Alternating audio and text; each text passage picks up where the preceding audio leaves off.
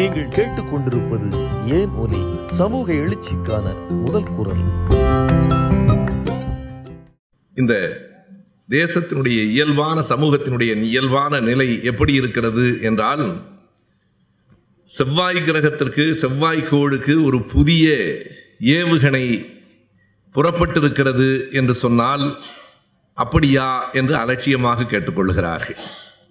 ஆனால் உங்கள் மகளினுடைய செவ்வாய் தோஷம் என்ன ஆயிற்று என்று கேட்டால், அரை நாள் விடுபடுத்து கொண்டு அருகில் உட்கார்ந்து கவனமாக கேட்கிறார். செவ்வாய் கோள் பற்றிய செய்திகளை கேட்டுக்கொள்ளுகிற ஆர்வம் குறைவாகவும், செவ்வாய் தோஷம் பற்றிய செய்திகளை அறிந்து கொள்ளுகிற ஆர்வம் கூடுதலாகவும் இருக்கிற ஒரு சமூகத்தில் தான் நாம் வாழ்கிறோம். இது தமிழ் சமூகத்திற்கு மட்டும்தானா என்றால், இந்த ஜோதிட ஆர்வம் என்பது உலகம் முழுவதும் இருக்கிறது. ஆனாலும் அதில் ஒரு பெரிய வேறுபாடு உண்டு. வளர்கிற நாடுகள் இன்றைக்கு மெல்ல மெல்ல இந்த ஜோதிடங்களிலே இருந்து விடுபட்டு கொண்டிருப்பதை நாம் பார்க்கிறோம். ஜோதிடம் இல்லை என்று சொல்ல முடியாது. நாம் கிளி ஜோதிடம் பார்த்தால் தாய்லாந்திலே எலி ஜோதிடம் பார்க்கிறார்கள். ஐரோப்பாவிலே கூட ஆக்டோபஸ் ஜோதிடம் பார்க்கிறார்கள். அந்த கால்பந்து விளையாட்டின் போது இந்த ஆக்டோபஸ் எந்த பக்கம் போகிறது என்று பார்த்து அந்த அணிதான் வெற்றி பெறும் என்று சொன்னால், காலகாலமாக பெற்ற பயிற்சியை அவமரியாதை செய்கிற காரியம் இல்லையா? எனவே ஐரோப்பாவிலும் கூட அந்த ஆக்டோபஸ் ஜோதிடம் இருக்கிறது. தாய்லாந்திலே வெள்ளை எலி ஜோதிடங்கள் இருக்கின்றன. எனவே நாடு முழுவதும் இந்த ஜோதிடத்தின் மீது ஒரு பற்றுதல் உலகம் முழுவதும் இருக்கிறது என்றாலும், எல்லாவற்றையும் போல இவையெல்லாம் இந்தியாவிலே தான் கூடுதலாக இருக்கின்றன. அதை யாரும் மறுக்க முடியாது. நீங்கள் தொடர் வண்டியிலோ பேருந்திலோ பயணம் செய்கிற போது மிக இயல்பாக பக்கத்தில் இருக்கிறவரினுடைய கையை அப்படி சும்மா அப்படி எடுத்து பார்த்தீங்கன்னா போதும், அதுக்கப்புறம் ரயிலை விட்டு இறங்குற வரைக்கும் நீங்கள் சொல்கிறதெல்லாம் அவர் கேட்பார். என்றால் இயல்பாக நான் பார்த்துருக்கிறேன். அதை முழுமையாக உங்களுக்கு அந்த கைரேகை ஜோதிடம் தெரிந்திருக்க வேண்டும் என்கிற தேவை கூட இல்லை. இது குருமேடு, இது சந்திரன், இது வெள்ளி என்று அரைகுறையாக தெரிந்தால் கூட, அடே அப்பா, ஜோதிட விற்பனர் பக்கத்தில் பயணம் செய்கிற ஒரு பாக்கியம் கிடைத்திருக்கிறதே என்று கருதி அவர்களுக்கு இருக்கிற எல்லா சந்தேகங்களையும் நம்மிடத்தில் கேட்கிற எதிர்காலம் பற்றிய ஒரு ஆர்வம், தெரிந்து கொள்ளுகிற ஆர்வம் இயல்பாக மக்களிடத்தில் இருக்கிறது. எனவே ஜோதிடம் என்பது அறிவியல் இல்லை என்று சொல்லி இந்த ஒரு அரங்கத்தில் பேசி நாம் உடைத்துவிட முடியுமா என்று கேட்டால், எப்போதுமே ஒரே ஒரு நோக்கோடு தான் நாம் பயணம் செய்கிறோம். இந்த பேச்சுகளுக்கெல்லாம் எந்த அளவுக்கு பயன் இருக்கும் இருக்காது என்பதை பற்றியெல்லாம் கவலைப்படாமல், பயன் இருக்கிறதோ இல்லையோ, எது உண்மையோ அதை பேசிக்கொண்டே இருப்பது என்கிற அந்த அடிப்படையிலே தான் நம்முடைய பணி இன்றைக்கும் தொடர்கிறது. எனவே வானியல் பற்றி முதலிலும், அதற்கும் ஜோதிடத்துக்கும் ஏற்பட்ட பிணைப்பு பற்றி அடுத்தும், இரண்டையும் ஒப்பிட்டு இறுதி பகுதியிலும் நான் உரையாற்றியிருக்கிறேன். வானியல் அறிவு என்பது மானுட சமூகத்தினுடைய மூத்த அறிவு. சரியாக சொன்னால், மிக நேர்த்தியாக, மிக நெடுங்காலமாக உலகத்திலே மனிதர்கள் பெற்ற முதல் அறிவு அறிவியல் அறிவு என்று இரண்டை சொல்லுவார்கள். ஒன்று மருத்துவம் சார்ந்தது, இன்னொன்று வானியல் சார்ந்தது. இன்றைக்கும் நமக்குள்ளே மருத்துவர்கள் தான் அதிகம். மருத்துவர்களாக படித்திருக்கிறோமோ இல்லையோ, நாட்டிலே வழக்கறிஞர்கள் அதிகமாக, பொறியாளர்கள் அதிகமாக, கட்டிடக் கலைஞர்கள் அதிகமாக, திரைப்பட நடிகர்கள் அதிகமாக, மருத்துவர்கள் அதிகமாக என்று கேட்டால் இயல்பாக மருத்துவர்கள் தான் மிகுதி. அதற்கு ஒரு சின்ன எடுத்துக்காட்டை நான் சொல்ல விரும்புகிறேன். தலையில் ஒரு கட்டு மட்டும் போட்டுக்கொண்டு நீங்கள் வெளியே நடந்தால் என்ன என்று கேட்கிற யாரும் என்ன என்று கேட்டுக்கொண்டு அதோடு நிறுத்தி விடுவதில்லை. கைவசம் ஆளுக்கு ஒரு மருந்து வைத்திருக்கிறார்கள். அத்தனை பேரிடத்திலேயும் மருந்துகள், அத்தனை பேரிடத்திலேயும் அதற்கான வைத்திய முறைகள் உண்டு.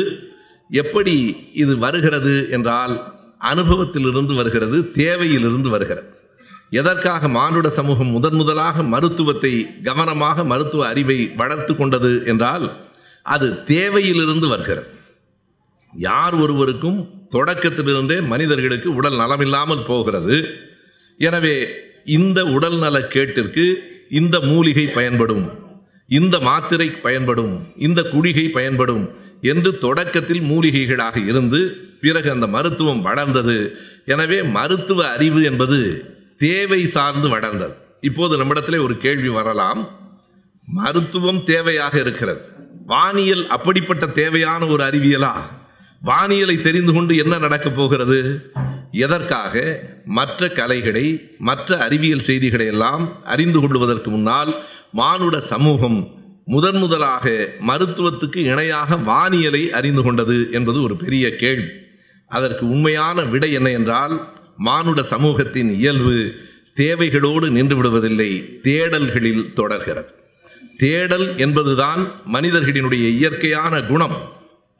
தேடல் என்கிற ஒன்று மட்டும் இல்லாமல் போனால் உலகம் இப்போது வளர்ந்திருக்கிற நிலையில் ஒரு 25% கூட வளர்ந்திருக்கார்.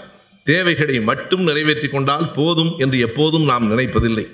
தேவைகள் நிறைவானவுடன் அடுத்த தேவையை முதலில் தேடுகிறோம், இல்லையானாலும் நமக்கு புரியாதவைகளை தேடுகிறோம். தேடல்தான் அறிவு, தேடல்தான் ஆய்வுக்கான தொடக்கம், தேடல்தான் கண்டுபிடிப்புகளின் தாய்.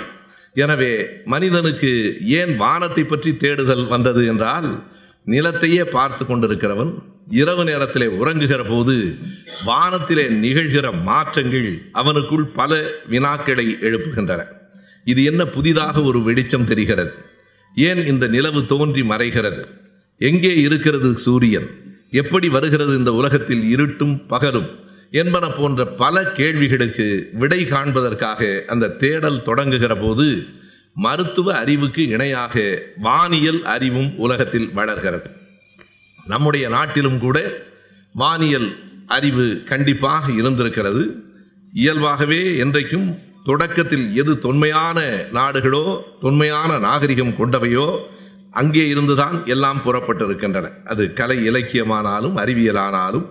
எனவே ஒரு தொன்மையான நிலம் என்கிற அடிப்படையிலே நம்முடைய நாடானாலும், கிரேக்கம் ரோமாபுரியானாலும், மெசபடோமியானாலும் அங்கிருந்து தான் இந்த நாகரிகங்கள், இந்த அறிவியல் செய்திகள் தொடங்குகின்றன. எனவே வானம் பற்றிய பல செய்திகளை மெசபடோமியர்கள் இயேசு பிறப்பதற்கு பல நூறு ஆண்டுகளுக்கு முன்னால் குறித்திருக்கிறார்கள். ஆனாலும் கிரேக்கத்து ரோமாபுரியை சார்ந்த அந்த பகுதியினுடைய அறிஞர்கள்தான் இதனை பதிவு செய்திருக்கிறார்கள். எனவே அங்கே இருந்துதான் ஏட்டில் ஆதாரமாக இவை பற்றிய செய்திகள் தொடங்குகின்றன. நமக்கு இந்த கோள் பற்றிய செய்திகள் நம்முடைய இலக்கியங்களிலே இருக்கின்றனவா? சங்க இலக்கியத்திலேயே இருக்கிறது. இந்த கோள் பற்றிய செய்திகள் மட்டுமில்லை, ராசி வட்டம், ஜாதகத்திலே சொல்லுகிற ராசி வட்டம் உட்பட எல்லாம் இருக்கிறது.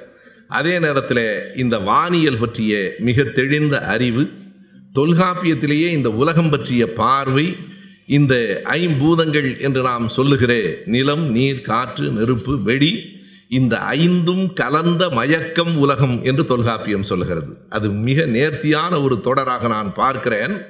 இந்த ஐந்தும் கலந்த மயக்கம், அதாவது உலகம் முழுவதும் இந்த உலகம் எப்படி தோன்றியது என்று கேட்டால் அதற்கு ஒவ்வொரு நாட்டிலும் ஒவ்வொரு புராண கதைகளை சொல்லி கொண்டிருந்த போது தொல்காப்பியம் அறிவியல் பேசுகிறது.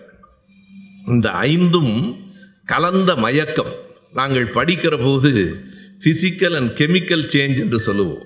கலப்பது, மயங்குவது. கலப்பது என்பது ஃபிசிக்கல் சேஞ்ச், மயங்குவது என்பது கெமிக்கல் சேஞ்ச். கலந்த மயக்கம் உலகம் என்று சொல்லுகிற போது இந்த உலகத்தினுடைய தோற்றம் பற்றிய ஒரு அறிவியல் பார்வை கிடைக்கிறது. எனவே அறிவியல் செய்திகளும் இருக்கின்றன, அதை போலவே சோதிட செய்திகளும் இருக்கின்றன. நெடுநல் வாடையில் பாண்டிமாதேவியின் கட்டிலுக்கு மேற்கூரையிலே ராசி வட்டம், அதாவது ஆட்டின் தலையிலே இருந்து தொடங்குகிற, ஆடு என்பது மேஷம், அதிலே இருந்து தொடங்குகிற அந்த ராசி வட்டம் இருந்த செய்தியும் கிடைக்கிறது. இவை இரண்டையும் நாம் பின்னாலே பார்க்கலாம். வானியல் அறிவினுடைய தந்தை யார் என்று கேட்டால் மிக பலர் இயேசுவினுடைய பிறப்புக்கு முன்னே இருந்திருக்கிறார்கள். குறிப்பாக 3 பெயர்களை நாம் குறித்து கொள்ளலாம். ஒருவர் பித்தாகரஸ், இரண்டாவவர் அரிஸ்டாட்டில், மூன்றாமவர் டாலமி. இந்த 3 பேரையும் குறிப்பாக நாம் கணக்கிலே கொள்ளலாம். இந்த 3 பேர்தான் முதன் முதலாக வானத்தினுடைய கோள்களை பற்றிய பல செய்திகளை நமக்கு தந்தவர்கள். முதலில் பித்தாகரஸ் தான். பித்தாகரசினுடைய தேற்றம் என்பதைத்தான் நாம் பல நேரங்களிலே படித்திருக்கிறோம். பித்தாகரசினுடைய காலம் எது என்று கேட்டால், இயேசுநாதருக்கு 560 ஆண்டுகளுக்கு முன்னால் பிறந்தவர். 560 BC என்று சொல்லுகிற கிமு 560 அந்த பித்தாகரஸ் தான் முதன் முதலாக வானத்தை பற்றிய ஒரு செய்தியை சொன்னார். அன்றைக்கு சொல்லப்பட்ட செய்திகளெல்லாம் அறிவியல் அடிப்படையில் இன்றைக்கு தவறென்று மெய்ப்பிக்கப்பட்டிருக்கின்றன. அது வேறு. ஆனாலும் தவறுகளிலே இருந்துதான் சரியான இடத்திற்கு வர முடியும். அப்படிப்பட்ட முடிவுகளை முதலாக முன்மொழிந்தவர்கள் அவர்கள்தான். அவர் சொன்ன செய்தி பின்னால் தவறாக வந்த செய்திக்கும் கூட முன்னால் சரியாக வந்த செய்தி சூரியன் என்றவர் சொல்லவில்லையே தவிர, அவர் பயன்படுத்திய சொல் எ சென்ட்ரல் ஃபயர் என்பது. இந்த பிரபஞ்சத்திலே மையமாக ஒரு பெரு நெருப்பு இருக்கிறது. அந்த பெரு நெருப்பை பூமி உட்பட அனைத்தும் சுற்றி வருகின்றன. சூரியன் கூட அந்த பெரு நெருப்பை சுற்றுகிறது. பித்தாகரஸ் சொன்ன செய்தி அது தவறென்பது பின்னாலே மெய்ப்பிக்கப்பட்டது. சூரியனுக்கு வெளிச்சமே அந்த பெரு நெருப்பிலிருந்து தான் வருகிறது என்று பித்தாகரஸ் சொன்னார். எனவே அண்டர் த சென்ட்ரல் ஃபயர் என்பது அவர் குறிப்பிட்ட அந்த வார்த்தை. மையத்தில் இருக்கிற நெருப்பு கோளம், பெரு நெருப்பு, அதனுடைய வெளிச்சத்தை சூரியன் பெற்று சூரியன் நமக்கு தருகிறது என்று ஒரு தவறான புரிதலுக்கு இருந்தாலும் கூட, இந்த வானியலுக்கும் சோதிடத்துக்கும் அடிப்படையான ஒரு மிகப்பெரிய வேறுபாட்டுக்கான தொடக்கத்தை பித்தாகரஸ் செய்தார். என்ன என்றால், இரண்டுக்கு அடிப்படையான வேறுபாடு, நான் அது பற்றி விரிவாக சொல்ல இருக்கிறேன். அடிப்படையான வேறுபாடு ஒன்றுதான். அதை ஆங்கிலத்திலே சொல்ல வேண்டுமானால் is it geocentric theory or heliocentric system என்பதுதான். ஜியோ என்பது பூமி, பூமி கோளமாக இருக்கிற காரணத்தினாலே அதை பூகோளம் என்று சொல்லுகிறோம். அதுதான் ஜியாகிரபி. ஜிஇஓ என்கிற சொல் பூமியை குறிக்கும். ஆகையினாலே தான் நிலவியல் பற்றிய படிப்பை ஜியாலஜி என்று சொல்லுகிறோம். எனவே அந்த பூமியை மையமாக கொண்டு மற்ற அனைத்தும் சுழல்கின்றனவா, அல்லது சூரியனை, ஹீலியோ என்பது அந்த வாயுவினுடைய பெயர். ஹீலியோ தான் சூரியனாக எரிந்து கொண்டிருக்கிறது. ஹீலியோ சென்ட்ரிக் சிஸ்டம் என்றால் சூரியனை மையமாக கொண்டு மற்றவைகள் சுழல்கின்றனவா என்பதுதான் அறிவியலுக்கும் ஜாதகத்துக்கும் இருக்கிற அடிப்படையான மிகப்பெரிய வேறுபாடு. ஜாதகம் அதனை நம்புவதும் நம்பாமல் இருப்பதும் அவரவரினுடைய நம்பிக்கை, விருப்பம், அனுபவம் சார்ந்தது. ஆனால் அது அறிவியல் என்று சொல்லப்படுகிறதே, அது பற்றிய விவாதத்தை தான் நான் இந்த அரங்கத்தில் வைக்கிறேன். இரண்டுக்கும் அடிப்படையில் இருக்கிற மிகப்பெரிய வேறுபாடு, ஜாதகம் என்பது பூமி மைய கொள்கை கொண்டது, அதாவது ஜியோசென்ட்ரிக் சிஸ்டம். ஆனால் அறிவியல் என்பது சூரிய மைய கொள்கை கொண்டது, அதாவது ஹீலியோசென்ட்ரிக் சிஸ்டம். சூரியன் நடுவிலே இருக்கிறது, அதை மற்றவைகளெல்லாம் சுழல்கின்றன என்று இன்றைக்கு சொல்லப்படுகிற அந்த சோலார் சிஸ்டம் என்கிற சூரிய குடும்பத்தை ஏற்றுக்கொண்டால் அது அறிவியல். இல்லை இல்லை, பூமி தான் நடுவில் இருக்கிறது, சூரியன் உட்பட எல்லாம் அதனை சுற்றி வருகிறது என்றால் அது ஜாதகம். இந்த இரண்டு தான் அடிப்படை. இந்த இரண்டு அடிப்படைகளிலே ஒன்றை எடுத்த எடுப்பிலேயே தகர்த்தவர் பித்தாகரஸ் தான். அவர் சொன்னார், சூரியன் என்று சொல்லவில்லையே தவிர ஒரு பெரு நெருப்பு மையமாக இருக்கிறது, அதனை சூரியன், பூமி உட்பட அனைத்தும் சுற்றுகின்றன என்று அவர் சொன்னார். இது இயேசுவுக்கு 560 ஆண்டுகளுக்கு முன்னால். பிறகு அதனை யார் மாற்றி சொன்னது என்றால் முதன் முதலாக அரிஸ்டாட்டில் தான். அவர் இயேசுவுக்கு 340 ஆண்டுகள் முன்பாக வாழ்ந்தவர். அரிஸ்டாட்டிலை பற்றி ஒரு செய்தியை இந்த இடத்திலே நான் சொல்ல வேண்டும். அரிஸ்டாட்டிலை பொதுவாக ஒரு தத்துவாசிரியராக மட்டும்தான் இந்த உலகம் பார்க்கிறது. அதாவது சாக்ரட்டீஸினுடைய மாணவர் பிளாட்டோ, பிளாட்டோவினுடைய மாணவர் அரிஸ்டாட்டில், அரிஸ்டாட்டிலுடைய மாணவர் அலெக்சாண்டர். இதனை நாம் அறிவோம். ஆனால் அரிஸ்டாட்டில் வெறும் தத்துவங்களை மட்டும் சொல்லவில்லை. சாக்ரட்டீஸை நாம் உண்மையிலேயே எப்படி அறிந்தோம் என்றால், நம்முடைய திராவிட இயக்க எழுத்தாளர்களின் எழுத்துகள் மூலமாகத்தான் சாக்ரட்டீஸையே நாம் முதன் முதலாக இங்கே அறிந்தோம். ஏதென்ஸ் நகரத்து வாலிபர்களே என்று தொடங்குகிற அந்த வசனம் இன்றைக்கும் பல இளைஞர்களிடத்திலே, அன்றைக்கு இளைஞர்களாக இருந்த நாங்களெல்லாம் சொல்லி பழகிய அந்த உரையாடல்கள், அந்த சாக்ரட்டீஸினுடைய வாழ்க்கை வரலாறு, அவற்றிலே நடந்த செய்திகளை எல்லாமே பிளாட்டோ எழுதியிருக்கிற த கிரேட் டயலாக் என்கிற புத்தகம் இல்லாமல் போனால் நாம் அறிந்திருக்க முடியாது. கடைசி நாளில் சாக்ரட்டீஸினுடைய வாழ்க்கை அனுபவம் எப்படி இருந்தது என்பதை கூட அருகிலே இருந்து பிளாட்டோ எழுதியிருக்கிற த கிரேட் டயலாக் என்கிற புத்தகம் இன்னமும் பரவலாக பரவாமல் இருக்கிற ஒரு நூல். அதற்கு பிறகு அவருடைய மாணவராக இருந்த அரிஸ்டாட்டில் வெறும் தத்துவங்களை பற்றி மட்டும் சொல்லவில்லை. உலகில் இதுவரை வாழ்ந்த மனிதர்களிலேயே ரொம்பவும் வியப்பான மனிதர் அரிஸ்டாட்டில் தான். ஏனென்றால் அரிஸ்டாட்டில் பேசாத பொருளே உலகத்தில் இல்லை. மருத்துவம் பற்றி பேசியிருக்கிறார், அறிவியல் பற்றி பேசியிருக்கிறார், வானியல் பற்றி பேசியிருக்கிறார், கணக்கை பற்றி பேசியிருக்கிறார், கலை இலக்கியம் பற்றி பேசியிருக்கிறார், தத்துவம் பற்றி பேசியிருக்கிறார். அரிஸ்டாட்டில் பேசாத பொருள் எதுவும் உலகில் இல்லை என்கிற அளவுக்கு அனைத்தை பற்றியும் அரிஸ்டாட்டில் பேசியிருக்கிறார். வானியலை பற்றியும் பேசியிருக்கிறார். அவர் பேசியிருக்கிற செய்திகள் தவறாக இருக்கலாம், சரியாக இருக்கலாம். அறிவியலினுடைய மிகப்பெரிய பெருமையே இன்றைக்கு சரி என்று ஏற்றுக்கொள்ளப்பட்ட ஒன்றை அறிவியல் நாளைக்கு தவறு என்று சொல்லும். இன்றைய அறிவு நாளைய அறியாமையாக போய்விடும் என்பதுதான் அறிவியலினுடைய பெருமை. நெருநல் உளன் ஒருவன் இன்று இல்லை என்னும் பெருமை உடைத்து இவ்வுலகு என்னும் குரலுக்கு கூட நாம் வழக்கமாக சொல்லி கொண்டிருக்கிற பொருள் நேற்றைக்கு நம்மோடு இருந்த ஒரு மனிதன் இன்றைக்கு இல்லை, இறந்து போய்விட்டான். எனவே யார் ஒருவரும் இங்கே நிலையாக இல்லை என்பதை உறுதிப்படுத்துவதுதான் இந்த உலகத்தினுடைய பெருமை என்று சொல்லுகிறோம். நேற்றைக்கு இருந்த அறிவாளியை, நேற்றைக்கு இருந்த கலைஞனை, கவிஞனை உலகம் இன்றைக்கு தின்று தீர்த்து விட்டது என்பது உலகத்துக்கு பெருமை ஆகாது. எது உலகத்தின் பெருமை என்றால், நேற்றைக்கு இருந்ததைப் போலவே மனிதர்கள் இன்றைக்கு இல்லை. நேற்றைக்கு நாம் எப்படி இருந்தோமோ அதனை விட ஒரு அங்குலமாவது இன்றைக்கு அறிவில் உயர்ந்திருக்கிறோம் என்று சொன்னால், நேற்றைக்கு இருந்த நாம் வேறு, இன்றைக்கு இருந்த நாம் வேறு. நம்முடைய நெருநல் நேற்றைக்கு இருந்த மனிதன் இன்றைக்கு இல்லை, இன்றைக்கு அவன் வளர்ந்திருக்கிறான் என்பதுதான் உலகத்தின் பெருமை என்றுதான் வள்ளுவர் சொல்லியிருக்க முடியும்.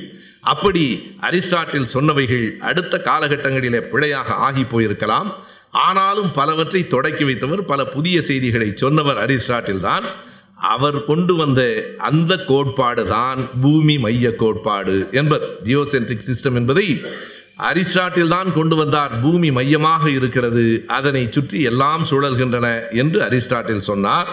அதற்கு பிறகு அதனை யார் உறுதிப்படுத்தினார்கள் என்றால், அதே பகுதியை சார்ந்த டாலமி என்கிற விஞ்ஞானி தான். டாலமியை பற்றி நாம் நிறைய படிக்க வேண்டும். அதில் இருக்கிற ஒரு சிக்கல், இந்த ஆங்கில மொழியிலே இருக்கிற சிக்கல். டாலமியை TOLEMO என்று எவ்வளவு போட்டு தேடினாலும் கிடைக்காமல், பிறகு முதல் எழுத்து P என்று போட்டால் தான் கிடைக்கும். அவர்கள் P சைலண்ட் என்று சொல்லுவார்கள்.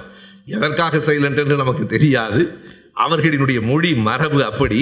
எனவே நான் அதையும் குறிப்பிடுவது, இருக்கிற இளைஞர்கள் தேடி பார்க்க வேண்டும். டாலமி தான், அவன் சொன்ன கோட்பாடு தான் சரியோ தவறோ இயேசுநாதருக்கு 100 ஆண்டுகள் முன்னால் வாழ்ந்த டாலமியின் கோட்பாடு தான் ஏறத்தாழ 14 நூற்றாண்டுகள் இந்த உலகை ஆண்டார். அவன் சொன்ன வானியல் சாஸ்திரங்கள், அவன் சொன்ன வானியல் செய்திகள், அதுதான் 14 நூற்றாண்டுகள் இந்த உலகத்தை ஆண்டன.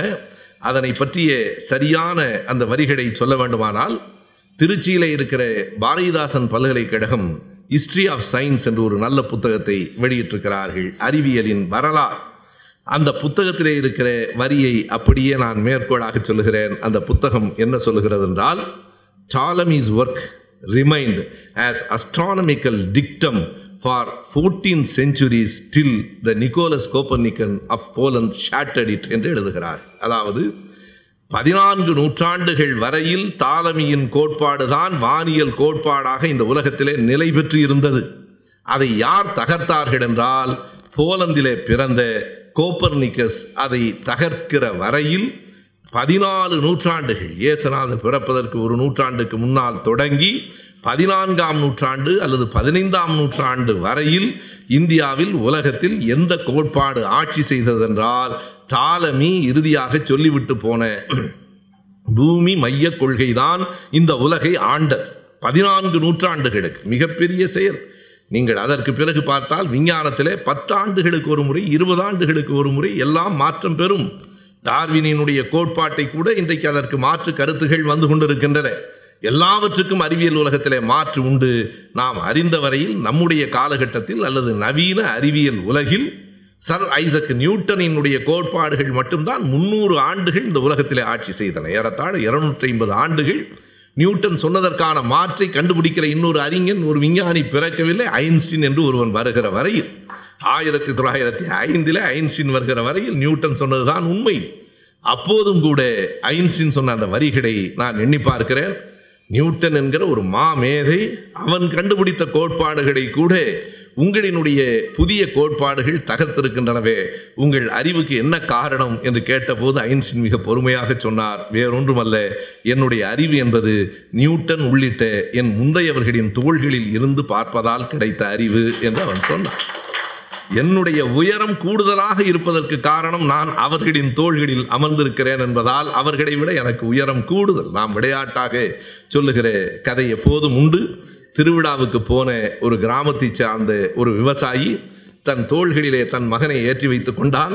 மகனை ஏற்றி வைத்து கொண்ட போது அந்த பிள்ளை கேட்டான், அப்பாவை பார்த்து, தேர் தெரிகிறதா அப்பா என்று கேட்டான். தெரிகிறது. தேருக்குள்ளே இருக்கிற அந்த சாமி சிலை தெரிகிறதா என்று கேட்டான். இவன் தெரியவில்லை என்று சொன்னபோது பிள்ளை சொன்னான், பார் உனக்கு தெரியல எனக்கு தெரியுது பான்னா. எப்படி அவனுக்கு தெரிந்ததென்றால் அப்பாவின் தோளில் ஏறி அமர்ந்திருப்பதால் பிள்ளைக்கு தெரிகிறது.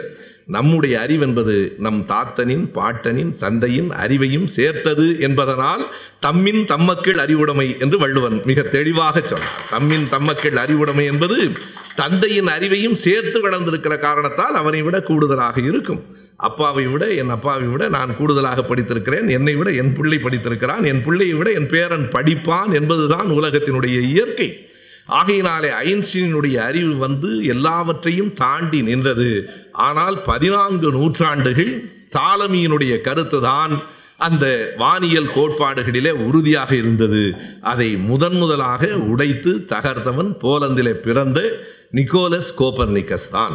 நாம் வானியல் வரலாற்றில் மறக்க முடியாமல் ஒரு விஞ்ஞானியினுடைய பெயரை கண்டிப்பாக நினைவிலே வைத்துக்கொள்ள வேண்டும் என்று சொன்னால் அந்த பெயர் கோப்பர்னிக்கஸ் என்பது.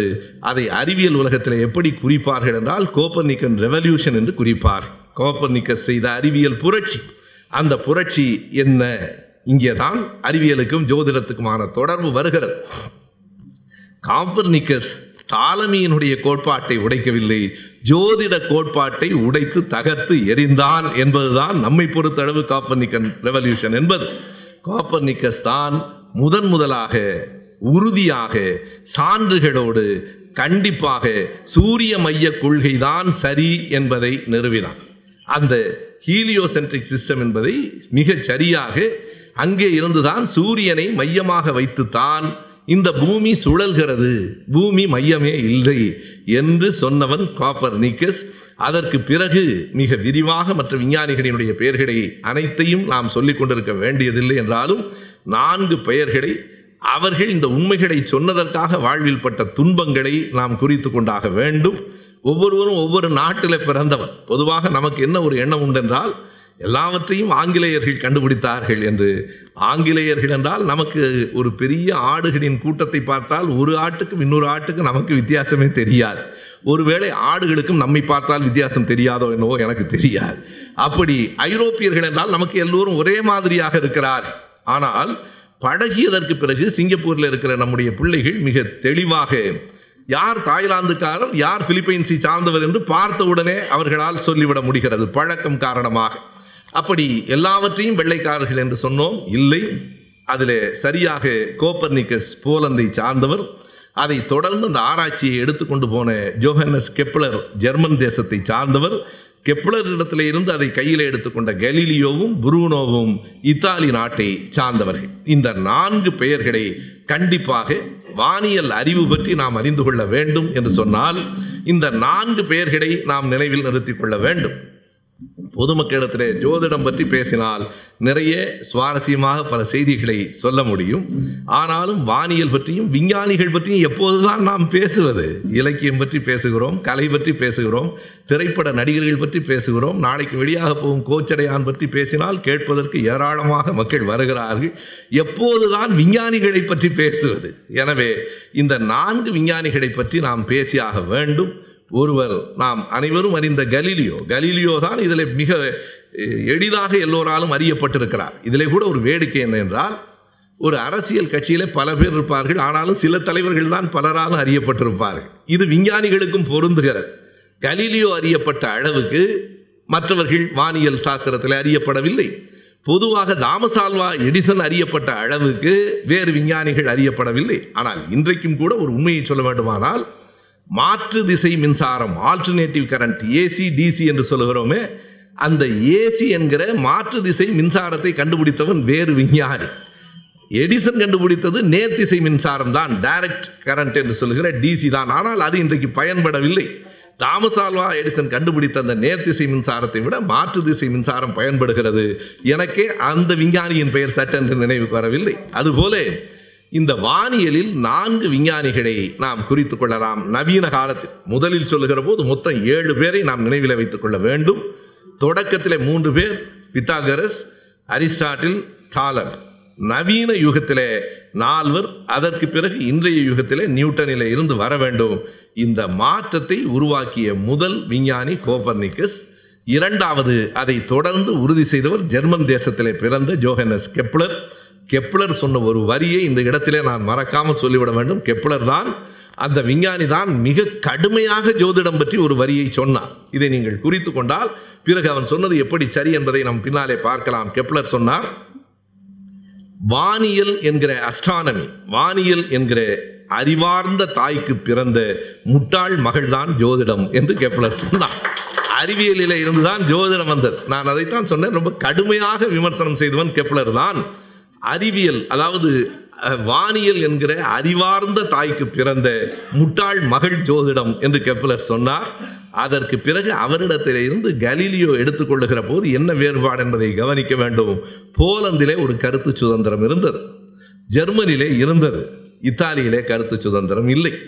இத்தாலி மிக கடுமையாக கிறிஸ்தவர்களினுடைய ஆளுமைக்கு உட்பட்ட இடமாக இருந்த காரணத்தினாலே கலீலியோவும் புரூனோவும் மிக கடுமையாக துன்பங்களுக்கு ஆளானார்கள்.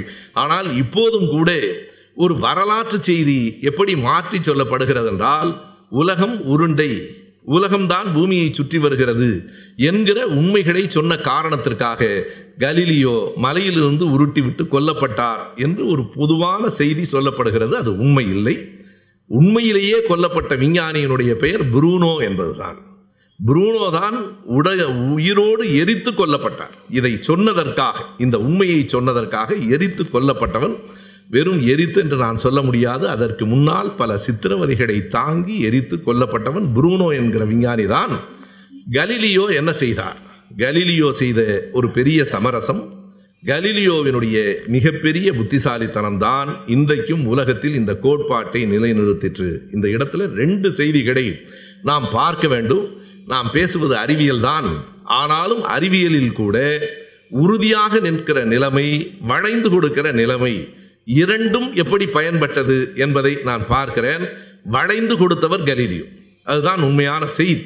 என்ன நடந்ததென்றால், இத்தாலியில் நீ எப்படி இப்படி சொல்லுகிறாயா, இப்படி ஒரு தத்துவத்தை நீ சொல்லுவது உண்மையா என்று கேட்டபோது கலீலியோவும் கெப்ளரும் ஏறத்தாழ ஒரே சமகாலத்தில் வாழ்ந்தவர்கள். எல்லோரும் 16ஆம் நூற்றாண்டின் மத்தியிலே, 1500க்கு பிறகு 1600க்கு உள்ளே இந்த கண்டுபிடிப்புகள் வெளியாயின.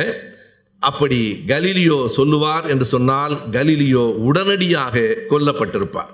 அதை உணர்ந்த கலீலியோ, இல்லை இல்லை, நான் தவறாக சொல்லிவிட்டேன், அந்த ஆய்வு தவறானது, மதம் சொல்லுகிற செய்தி தான் உண்மையானது, கடவுள்தான் உலகத்தை படைத்தார், மக்கள் மதம் சொல்லுவதை போல பூமியைத்தான் சூரியனெல்லாம் சுற்றி வருகிறது என்று கலீலியோ ஒப்புக்கொண்டு என்ன செய்தார் என்றால், தன் சீடர்களை அழைத்து, நான் அரசவையிலே ஒப்புக்கொண்டது உண்மையில்லை, உண்மை முழுவதும் இந்த புத்தகத்திலே இருக்கிறது, கெப்ளரினுடைய கண்டுபிடிப்புகளுக்கும் என்னுடைய கண்டுபிடிப்புகளும் அப்படியே கோப்பர்நிக்கஸினுடைய ஆராய்ச்சியை உண்மை என்று நிறுவுகிற ஆய்வுகள், இதனை எப்படியாவது பத்திரமாக இந்த நாட்டின் எல்லையை தாண்டி கொண்டு போய் சேர்த்துவிட வேண்டும் என்று கலீலியோ சொன்ன அந்த காரணத்தால் தான் 400 ஆண்டுகளுக்கு பிறகும் தப்பி பிழைத்து இன்றைக்கும் அந்த சூரிய கோட்பாடு நம் கைகளிலே நிற்கிறது என்றால் அதற்கு கலீலியோதான் காரணம் என்பதை நன்றி உணர்ச்சியோடு இங்கே பதிவு செய்கிறோம். கலீலியோ சமரசம் செய்து கொண்டார்.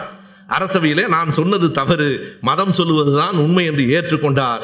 அது ஒரு தந்திர உத்தி என்பதை ஏற்க வேண்டும். ஆனால் புரூனோ அதை ஏற்க சம்மதப்படவில்லை. கிடையாது, ஒரு நாளும் கிடையாது, உங்களுக்காக நான் எதனையும் மாற்றி சொல்ல மாட்டேன், இது முழுக்க முழுக்க சூரிய மைய கொள்கைதான் சரியானது, கதிரவன் தான் நடுவில் இருக்கிறான், பூமி உட்பட எல்லாம் சுழன்று வருகிறது, இதிலே கதிரவன் மையமாக இருந்தால் என்ன, பூமி மையமாக இருந்தால் என்ன என்றால், இந்த இரண்டு வேறுபாட்டிலே தான் இந்த உலகத்தினுடைய அத்தனை அறிவியல் செய்திகளும் மாறுகின்றன. இந்த அறிவியல் செய்திகளின் மூலம் இந்த உலகம் அடுத்த கட்டத்துக்கு நகர்ந்ததே இந்த மாற்று கோட்பாட்டின் அடிப்படையிலே தான். அதனாலே தான் நியூட்டன் பிறகு புவி ஈர்ப்பு விசையை கண்டுபிடிப்பதற்கும் வாய்ப்பாக இருந்தது. எனவே ஏற்கவே முடியாது என்று உறுதியாக சொன்ன புரூனோ 1600ஆவது ஆண்டு பிப்ரவரி 1ஆம் தேதி ரோமாபுரியனுடைய அந்த சந்தையின் நடுப்பகுதியில் வைத்து உயிரோடு எரித்து கொல்லப்பட்டார். அவர் சொன்னதற்கான செய்தி, அவரை கொல்வதற்கான காரணம் என்ன என்று அந்த அரசு சொல்லிற்று. He speaks contrary to the Catholic faith என்று எழுதிற்று. அதுதான் அவர்களின் தீர்ப்பு. He speaks contrary to the Catholic faith. கத்தோலிக்க மதத்தினுடைய நம்பிக்கைகளுக்கு முரணாக இவர் பேசுகிற காரணத்தால் இவர் உயிரோடு எரிக்கப்படுகிறார் என்று 1600 பிப்ரவரியிலே உயிரோடு மக்கள் முன்னிலையிலே புரூனோ எரிக்கப்பட்டார். எதற்காக? உலகம் உருண்டை என்று சொன்னதற்காக. எதற்காக? உலகம் பூமி என்பது சூரியனை சுற்றி வருகிறது, சூரியன்தான் மையமாக இருக்கிறது என்று இன்றைக்கு அத்தனை அறிவியல் ஆய்வுகளும் ஏற்றுக்கொள்ளுகிற செய்தியை 1600ஆவது ஆண்டே காலத்துக்கு முந்தி சொல்லிவிட்ட காரணத்தால் புரூனோ கொல்லப்பட்டார். 7 ஆண்டுகள் சிறைவாசம் அவருக்கு இருந்தது. 7 ஆண்டுகளுக்கு பிறகு 1600ஆவது ஆண்டு கொல்லப்பட்டார். இன்னொரு செய்தியையும் இந்த இடத்திலே நான் குறிக்க வேண்டும். அந்த இடத்திற்கு போய் இத்தாலியிலே அதை பார்த்து விட வேண்டும் என்கிற ஒரு பேராவல் எனக்கு இருந்தது. ஐரோப்பிய நாடுகளிலெல்லாம் சுற்றுப்பயணம் செய்தபோது எல்லா நாடுகளுக்கும் எளிதாக போக முடியும். இன்றைக்கும் இத்தாலிக்கு வீசா கிடைப்பது அவ்வளவு எளிதில்லை. இன்றைக்கும் அதற்கான வீசா கிடைக்கவில்லை. நான் போய் பார்க்கவில்லை, ஆனால் படம் என்னிடத்தில் இருக்கிறது. எந்த இடத்தில் புரூனோ எரிக்கப்பட்டாரோ அதே சந்தை பகுதியில், அதே இடத்தில் 400 ஆண்டுகளுக்கு பிறகு அந்த கத்தோலிக்க அவையே வருத்தம் தெரிவித்து, அவர் சொன்னதுதான் சரி, அவரை அன்றைக்கு நாங்கள் எரித்தது பிழை என்று ஏற்றுக்கொண்டு எந்த இடத்தில் எரிக்கப்பட்டாரோ அந்த இடத்தில் புரூனோவுக்கு இப்போது இத்தாலியிலே சிலை இருக்கிறது. உண்மைதான் வெல்லும் என்பதற்கு புரூனோவை விட உலகத்திலே வேறு யாரும் சான்று இல்லை. தமிழ்நாட்டிலே நான் அறிந்து 2 பேர் புரூனோ என்று பெயர் கொண்டவர்கள் இருக்கிறார்கள். ஒருவர் காரைக்குடி ஐயா என்ஆர் சாமி அவர்களினுடைய பேரன். புரூனோ என்கிற பெயரை பல பேர் புரூனோன்னு ஒரு பெயரா, அதற்கு என்ன பொருள் என்று கேட்பார். புரூனோ என்கிற பெயரை என்ஆர் சாமி அவர்கள் தன் பேரனுக்கு வைத்திருக்கிறார். இது ஒரு பெயர். இன்னொரு பெயர், மருத்துவக் கல்லூரியிலே டாக்டர் புரூனோ என்று ஒருவர் இருக்கிறார். அந்த முகநூலில் பார்த்து அவரோடு தொலைபேசியிலே தான் நான் பேசினேன், இன்னமும் சந்தித்ததில்லை. நான் அறிந்த வரையிலே 2 புரூனோ தான் இருக்கிறார்கள். ஆனால் இந்த புரூனோ போன்ற பெயர்களெல்லாம் பெயர்களாக நாம் பிள்ளைகளுக்கு சூட்டுகிறோமா இல்லையா என்பதல்ல, மக்களிடத்திலே போய் சொல்ல வேண்டிய பெயர்கள். ஒரு போராளியின் அடையாளம் இல்லையா? ஒரு அறிவியல் உண்மையை நிலைநாட்டுவதற்காக தன் உயிரை பற்றி கவலைப்படாமல் என்னை நீ எரித்து கொள்ளலாம், கொல்லலாம், என்ன வேண்டுமானாலும் செய்யலாம், ஆனால் எது உண்மையோ அதை நான் சொல்லியே தீருவேன் என்று சொன்ன மாவீரன் போராடி புரூனோவை இந்த அரங்கத்தில் இந்த பொடிவின் போது நான் நினைவு கூர்ந்து என்னுடைய தலை வணக்கத்தை இந்த அரங்கத்திலே தெரிவித்துக் கொள்ளுகிறேன். இப்படி வளர்ந்த அந்த வானியல் அறிவு, அதற்கு பிறகு அதை நியூட்டன் கையிலே எடுத்துக்கொண்டு இன்னமும் பல்வேறு விதமான புதிய செய்திகளை கண்டறிந்து, இவையெல்லாம் வட்ட வடிவில் சுற்றவில்லை, நீள்வட்ட வடிவில், எக்லிப்ஸ் என்று சொல்லுகிறோமே, நீள்வட்ட வடிவில் சுழல்கின்றன என்பன போன்ற உண்மைகளை எல்லாம் நியூட்டன் கண்டறிந்தார். ஒரு செய்தி, எந்த ஆண்டு கலீலியோ இறந்தாரோ அந்த ஆண்டு நியூட்டன் பிறக்கிறார். அவரே வந்து பிறந்து விட்டார் என்றெல்லாம் நான் சொல்லவில்லை. அப்படி சொல்ல தொடங்கினால் நம்மை விட மறுபடியும் நாம் அறிவியல் வகுப்பு நடத்தாமல் இருப்பது நல்லது.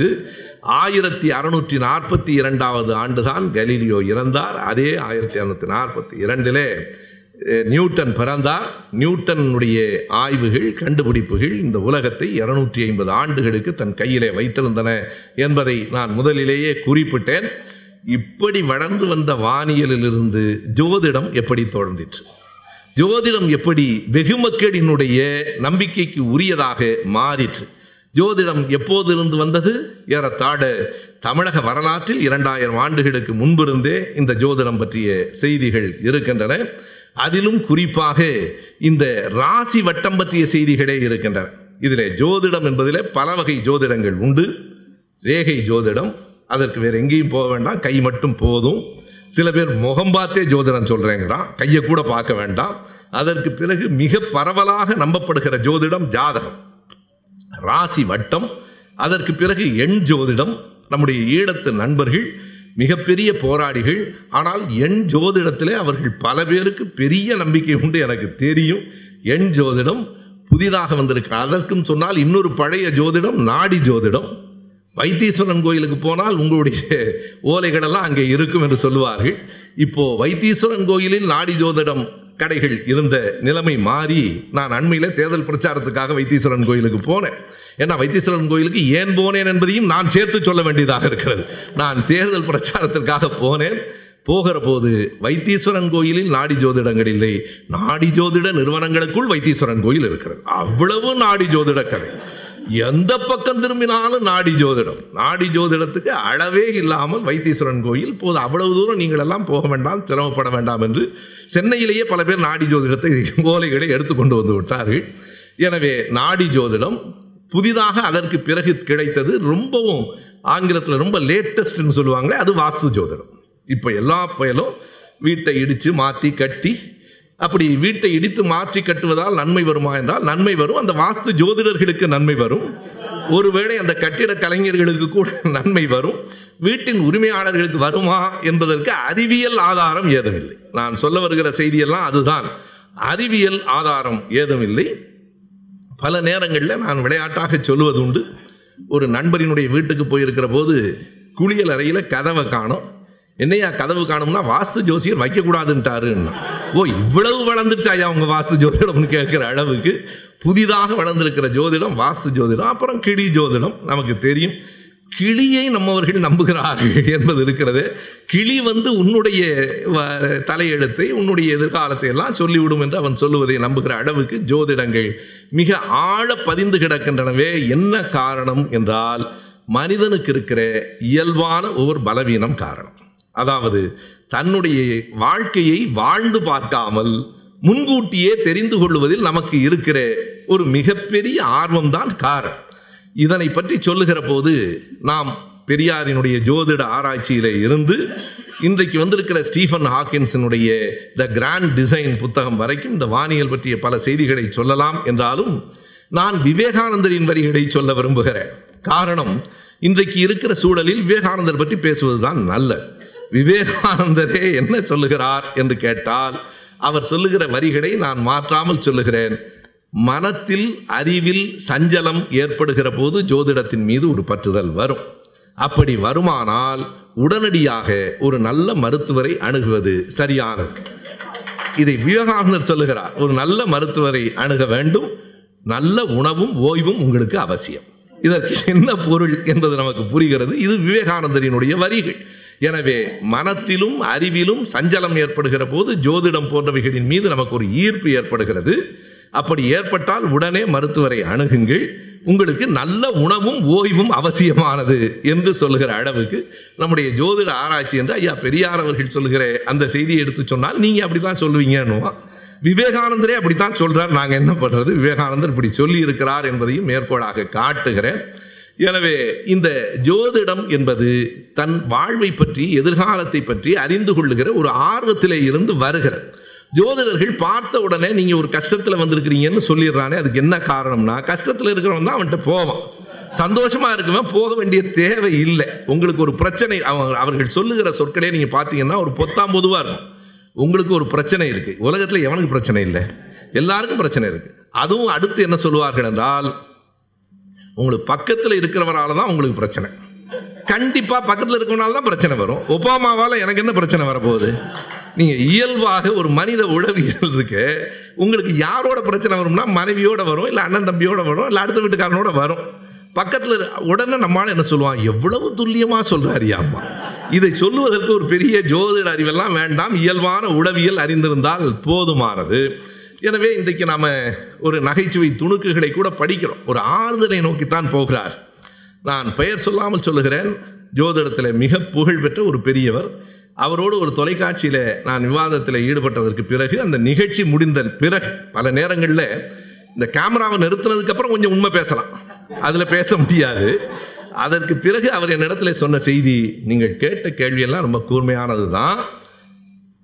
அவள் எங்கள்கிட்ட வரும்போது அவளுக்கு ஒரு மனசு ஆறுதல் கிடைக்குது, நல்லது. நீங்கள் ஆறுதல் சொல்வதாக இருந்தால் எனக்கு சிக்கல் இல்லை, ஜோதிடம் சொல்வதாக இருக்கிறதுனாலே தான் சிக்கல் என்று சொன்னேன்.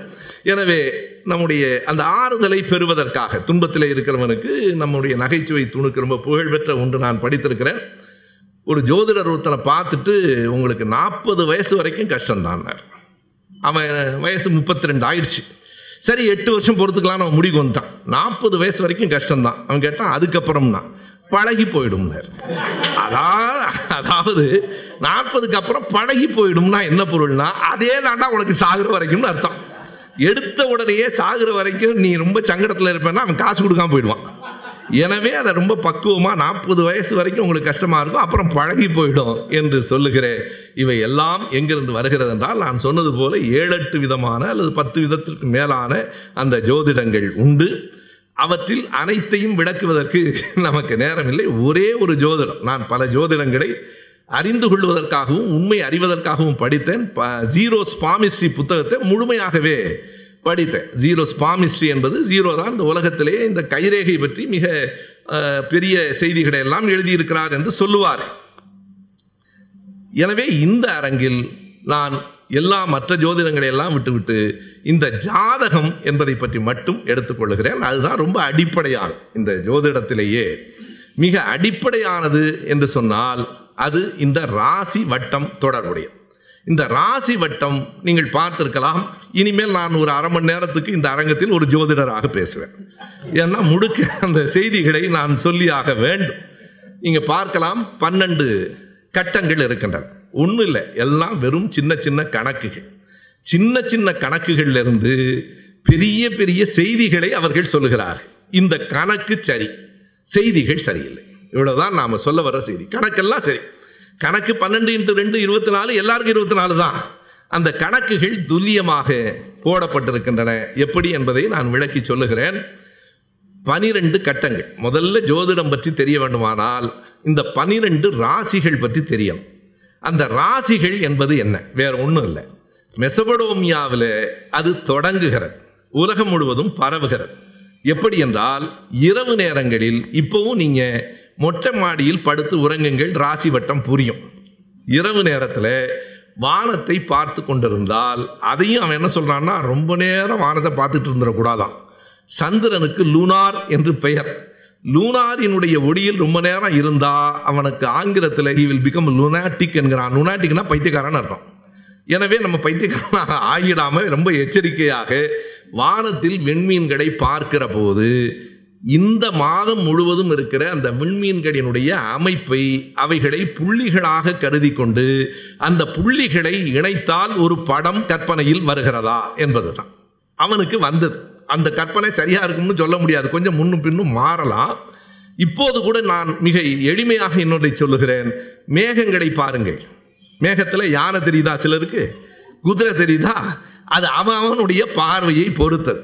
எனவே இந்த விண்மீன்கள், நட்சத்திரங்கள் இருக்கிறது, அவைகளை இணைத்து பார்த்தால் என்ன உருவம் தெரிகிறது? ஆடு மாதிரி தெரியுது மேஷம், காளை மாதிரி தெரிகிறது ரிஷபம், ஒரு இரட்டையர்கள் போல தெரிகிறது மிதுனம். அதாங்க ஜெமினி. ஜெமினி என்பது சும்மா வச்ச பேர் இல்லை, அது ராசி கட்டத்திலிருந்து வருது. இரட்டையர்கள் என்பது 3வது ராசி. மேஷம், ரிஷபம், மிதுனம், கடகம். கடகம் என்றால் நண்டு. சிம்மம், கன்னி. சிம்மம் நமக்கு தெரியும், சிங்கம், கன்னி. அதற்கு பிறகு துலாம். துலாம் என்றால் தராசு. அதற்கு பிறகு விருட்சிகம். விருட்சிகம் தேள். தனுஷ். தனுஷ் என்றால் வில். பிறகு மகரம். இதில் என்ன வேடிக்கைன்னா, மேஷம்னாலும் ஆடுதான், மகரம்னாலும் ஆடுதான். மகரம் என்பதை வெள்ளாடுங்கிறான். அப்போ மேஷம் செம்மறி ஆடாக இருக்கலாம், எனக்கு தெரியல. எனவே மகரம், கும்பம். கும்பம் என்பது குடம். கும்பத்திற்கு பிறகு மீனம். மொத்தம் 12.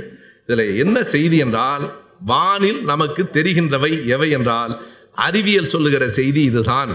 வானில் 3 செய்திகள் நமக்கு தெரிகின்றன. ஒன்று விண்மீன்கள், ஸ்டார்ஸ், நட்சத்திரம், நம்ம சொல்லி படையிருக்கோம். 2வது கோள், ஆங்கிலத்தில் பிளானட், வடமொழியில் கிரகங்கள். 3வது துணைக்கோள்கள், ஆங்கிலத்தில் சப் பிளானட்ஸ், வடமொழியில் அதற்கு துணைக்கோள் என்பதற்கு நான் பெயர் மாறேன். இது 3 தான் இந்த வானில் இருக்கிற பொருள்கள் என்று நாம் இப்போதைக்கு சொல்லலாம். 3 தான்.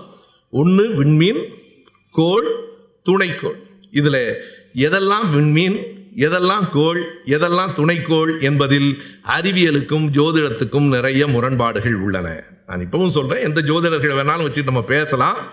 நீங்கள் ஜோதிடத்தை நம்புவதும் நம்பாமல் இருப்பதும் உங்கள் நம்பிக்கைன்னு நான் சொல்லிட்டேன். எனக்கு இது நடந்தது. இதில் 2 செய்தி இருக்குது. இது ஆங்கிலத்தில் என்ன சொல்லுவார்கள் என்றால், கேஸ் ஸ்டடி வேறு, தியரி வேறுன்னு சொல்லுவான். கேஸ் ஸ்டடின்னா, எனக்கு இது நடந்தது, நான் ஜோசியத்தை போனேன், போன உடனே அவர் சொல்லிட்டாரு. இப்போ இன்னைக்கு என்ன தெரியுங்களா ஆரம்பிச்சிட்டானுங்க, மோடி தான் பிரதமராக வருவார்னு நாஸ்ட்ராம்ஸ் அப்பவே சொல்லிட்டாரு. டேய், எப்போ பார்த்தாலும் முடிஞ்சதுக்கு அப்புறமே சொல்றிய நீ, காந்தியார் கொல்லப்படுவார்னு 48 ஜனவரி 29ஆம் தேதி வரைக்கும் எந்த பேராலும் சொன்னியா? ஜனவரி 31ஆம் தேதி நீ என்ன சொல்றதா தான் எங்களுக்கு தெரியுமே. எல்லாவற்றையும் முடிந்த பிறகே சொல்லி இருக்கிறார்களே தவிர வருவதற்கு முன்னால் சுனாமி வரும் டிசம்பர் 26ன்னு எந்த ஜோசியனாலும் சொன்னானா? ஒருத்தனும் சொல்லலையே. வந்ததுக்கு அப்புறம் சொல்லி என்ன பயன் இருக்கு? இன்னொரு வேடிக்கை என்ன தெரியுங்களா? 2004 டிசம்பர் 26 வரைக்கும் சுனாமிங்கிற பெயரே நம்ம உட்பட யாருக்கும் தெரியாது. கடல்கோள் தெரியும், ஆடிப்பேரலையெல்லாம் தெரியும். சுனாமி அவனுக்காவது டிசம்பர் 25ஆம் தேதி தெரியுமா? ஜப்பான்காரனுக்கு மட்டும்தான் தெரியும். நாம் வந்ததற்கு அப்புறம் ஒரு பெயர் வைத்து சுனாமி வரும்னு அப்பவே சொல்லிட்டார். அப்பவே சொன்னா நீ முன்னாடியே சொல்ல வேண்டியதானே? நாங்கள் யாராவது தப்பிச்சு கடற்கரைக்கு போகாமையாவது இருப்போம்ல. எனவே இப்போ மோடி வருவார்னு அப்பவே சொல்லிட்டார். எனக்கு நேற்றைக்கு நடந்ததை சொல்லாத, நாளைக்கு என்ன நடக்கும் என்று எந்த ஜோதிடனாவது சொல். நாம் கேட்பதெல்லாம் இதுதான், கேஸ் ஸ்டடி அல்ல. ஒவ்வொருவருக்கும் ஒரு அனுபவம். நான் பொய் சொல்கிறேனான்னு கேட்பான். அதை நான் ஆராய்ச்சி பண்ண முடியாது. நீ சொல்லுவது பொய்யா அல்லது நான் சொல்லுவது பொய்யான்னு ஆராய்ச்சி பண்ண முடியாது. நாம் இங்கே அது தனிப்பட்ட அனுபவங்களை பேசவில்லை. அதைத்தான் கேஸ் ஸ்டடின்னு சொல்கிறேன். பேசலை. நாம் இங்கே பேசுவது இது அறிவியலா இல்லையா என்பதுதான். அறிவியலுக்கும் ஜோதிடத்துக்கும் என்ன வேறுபாடு என்பதை சான்றுகளோடு நான் சொல்கிறேன். நடிகர் ராஜேஷ் அவர்கள் ஒரு புத்தகம் எழுதியிருக்கார், பெரிய புத்தகம், ஜோதிடம் ஒரு புரியாத புதிர் என்று புத்தகம் எழுதியிருக்காரு. அந்த புத்தகத்தில் கடைசியாக அவர் சொல்கிறது ஜோதிடம் உண்மை என்பது. அதை அவர் சொல்லுவதெல்லாம் இவர் இன்னொரு செய்தி என்ன சொல்கிறாருன்னா, நான் கம்யூனிஸ்ட்டு. நான் இப்போ அவருக்கு தொலை பேசினேன், நீங்கள் முடிஞ்சால் வாங்கன்னு சொன்னேன். வர்றேன் சுபவி, கண்டிப்பாக வர்றேன்னாரு. இது கண்டிப்பாக இது அறிவியல் தான்ங்கிற மாதிரி அவர் சொல்கிறார், புத்தகத்தில் எழுதுகிறார். அவர் அந்த புத்தகம் முழுவதும் எழுதியிருக்கிற அத்தனை செய்திகளும் அனுபவங்களின் பதிவு. அனுபவம் என்று அவர் சொல்லுவார். அவருக்கு பலர் சொன்னார், எனக்கு சிவகுமார் அப்பா இப்படி சொன்னார், அது அப்படியே நடந்துருச்சு.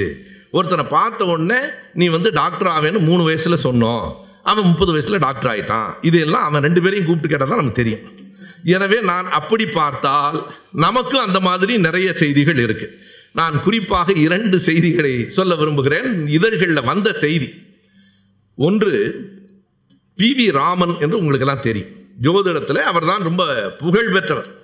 1971ஆவது ஆண்டு அவர் எழுதிய அந்த ஜோதிடம் இந்தியா முழுவதும் பேசப்பட்டது. அப்போ என்ன எழுதுனார்னா, இனி இந்திரா காந்தி ஒரு காலத்திலும் வெற்றி பெற வாய்ப்பு இல்லை, இந்த தேர்தலில் கடுமையாக தோற்று போயிடுவார்னு எழுதினார். ஏன் நான் மற்றவங்களெல்லாம் விட்டுட்டு PV ராமனை சொல்கிறேன்னா, அவர் குறிப்பிடத்தக்க எல்லோராலும் ஏற்றுக்கொள்ளப்பட்ட ஒரு மிகப்பெரிய ஜோதிடர். ஆனால் அந்த தேர்தலில் இந்திரா காந்தி ஒரு மிகப்பெரிய வெற்றியை பெற்றார். பிறகு ராஜமுத்திரைன்னு ஒரு இதழ் தமிழில் வந்தது, நின்று போச்சு. 2006ஆவது ஆண்டு பிப்ரவரி மாதம் 1ஆம் தேதி ராஜமுத்திரை இதழில் ஒரு செய்தி வந்திருக்கிறது. அவர்கள் இதை எதிர்த்து யார் வேண்டுமானாலும் வழக்கு போடலாம் என்று எழுதியிருக்கிறார்கள். 3 ஜோதிடர்களின் பெயர்களை குறித்திருக்கிறார்கள். அவர்களோடு எடுத்த படங்களை காட்டியிருக்கிறார்கள். அவர்களோடு பேசிய அந்த பேச்சுகள் முழுவதையும் பதிவு செய்திருக்கிறார்கள். அவர்கள் அறியாமல் என்ன செய்தார்கள்னா, ராமலிங்கம் திலகவதி என்று 2 பேரினுடைய ஜாதகத்தை எடுத்துக்கொண்டு இவர்கள் போனார்கள். மிகப்பெரிய புகழ் பெற்றவர்கள் என்று சொல்லிக்கொண்டு இவர்கள் போனார்கள். அவர்கள் எந்த 3 ஜோதிடர்களை தமிழ்நாட்டில் இருக்கிற மிகப்பெரிய ஜோதிடர்களை சந்தித்தோம் என்று எழுதியிருக்கிறார்கள். நான் அந்த குறிப்பிட்ட பெயர்கள் நமக்கு முக்கியமில்லை என்பதனாலே அதை விட்டுவிட்டு சொல்லுகிறேன். போய் அந்த ஜோதிடத்தை கொடுத்த உடனே, அந்த ஜாதகத்தை கொடுத்த உடனே 3 ஜோதிடரும் சொன்ன செய்தி, இவர் 90 வருஷத்துக்கு மேலே வாழ்வான், 70 வயசு ஆயுள் என்று சொன்னார்கள். மிகப்பெரிய பொறுப்புக்கு வருவார் என்றெல்லாம் சொன்னார்கள். இவர்கள் அனைத்தையும் பதிவு செய்து கொண்டு வந்தார்கள். அந்த அந்த நேர்காணலில் எது முக்கியம் என்றால், இவர்கள் எடுத்துக்கொண்டு போன 2 ஜாதகங்களும் 2006 ஜனவரியில் வெள்ள நிவாரண நெரிசலில் சிக்கி செத்து போன 2 பேர். 2 பேரும் இறந்து போனவர்கள் ஜாதகத்தை தான் இவங்க கொடுக்குறாங்க.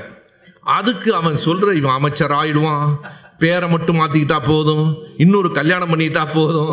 நல்ல வேலையாக இவனுக்கு என்ன பண்ணலாம், இன்னொரு கல்யாணம் அதே மனைவியோடு பண்ணுறான், அது வரைக்கும் பரவாயில்ல. இப்போ அது ஒரு புதுசாக தொடங்கிடுச்சு, பெயரை மாற்றி மறுபடியும் தாலியை கலற்றி ஒரு கோயில் உண்டியலில் போட்டுட்டு மீண்டும் இவர்கள் திருமணம் செய்து வைப்பது என்று.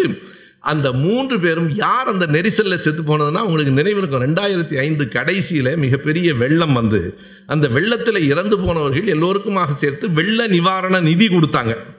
அந்த நிதியை வாங்குவதற்கு வரிசையில் நின்று நெரிசலில் செத்து போயிட்டாங்க. அதை பற்றி கவிஞர் பச்சையப்பன் 2 வரி ரொம்ப அருமையாக எழுதுவார். இவர்கள் வெள்ளத்தில் தப்பி வெள்ள நிவாரணத்தில் இறந்து போனார்கள். வெள்ளத்தில் தப்பிட்டாங்க, வெள்ள நிவாரணத்தில் இறந்து போனார்கள்.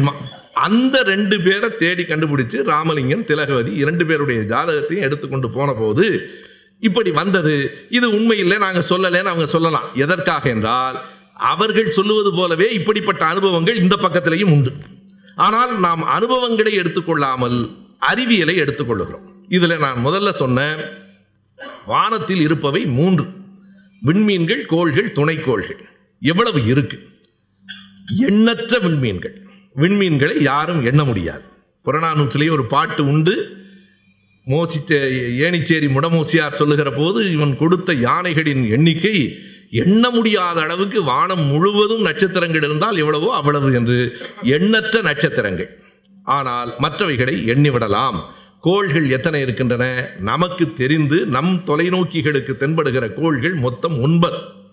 இன்னொரு வேடிக்கை என்ன என்றால், அறிவியலும் 9 சொல்லுகிறது, ஜாதகமும் 9 தான் சொல்லுது, ஜோதிடமும் 9 சொல்லுது.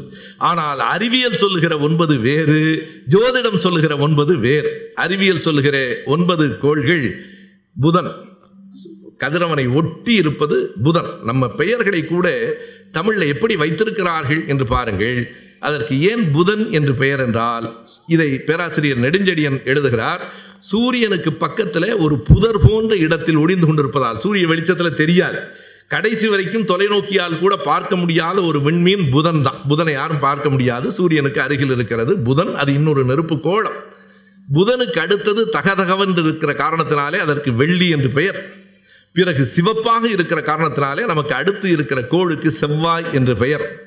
செவ்வாய்க்கு அடுத்து இருக்கிற சூரிய குடும்பத்தின் கோள்களிலேயே விசாலமானது வியாழன். வியாழன் என்பதே விசாலம்தான். விசாலம் என்று நம் பெயர் வைப்பதே பரந்துபட்ட என்கிற பொருள் வியாழன்.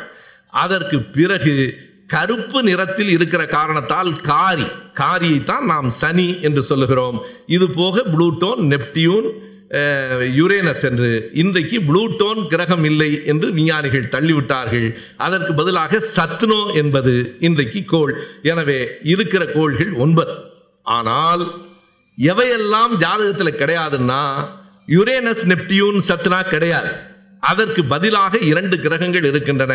ஒன்று ராகு, இன்னொன்று கேது. ராகு கருப்பா இருப்பான், கேது சிவப்பா இருப்பான். சரி, அவங்க சொல்லியிருக்கிறது.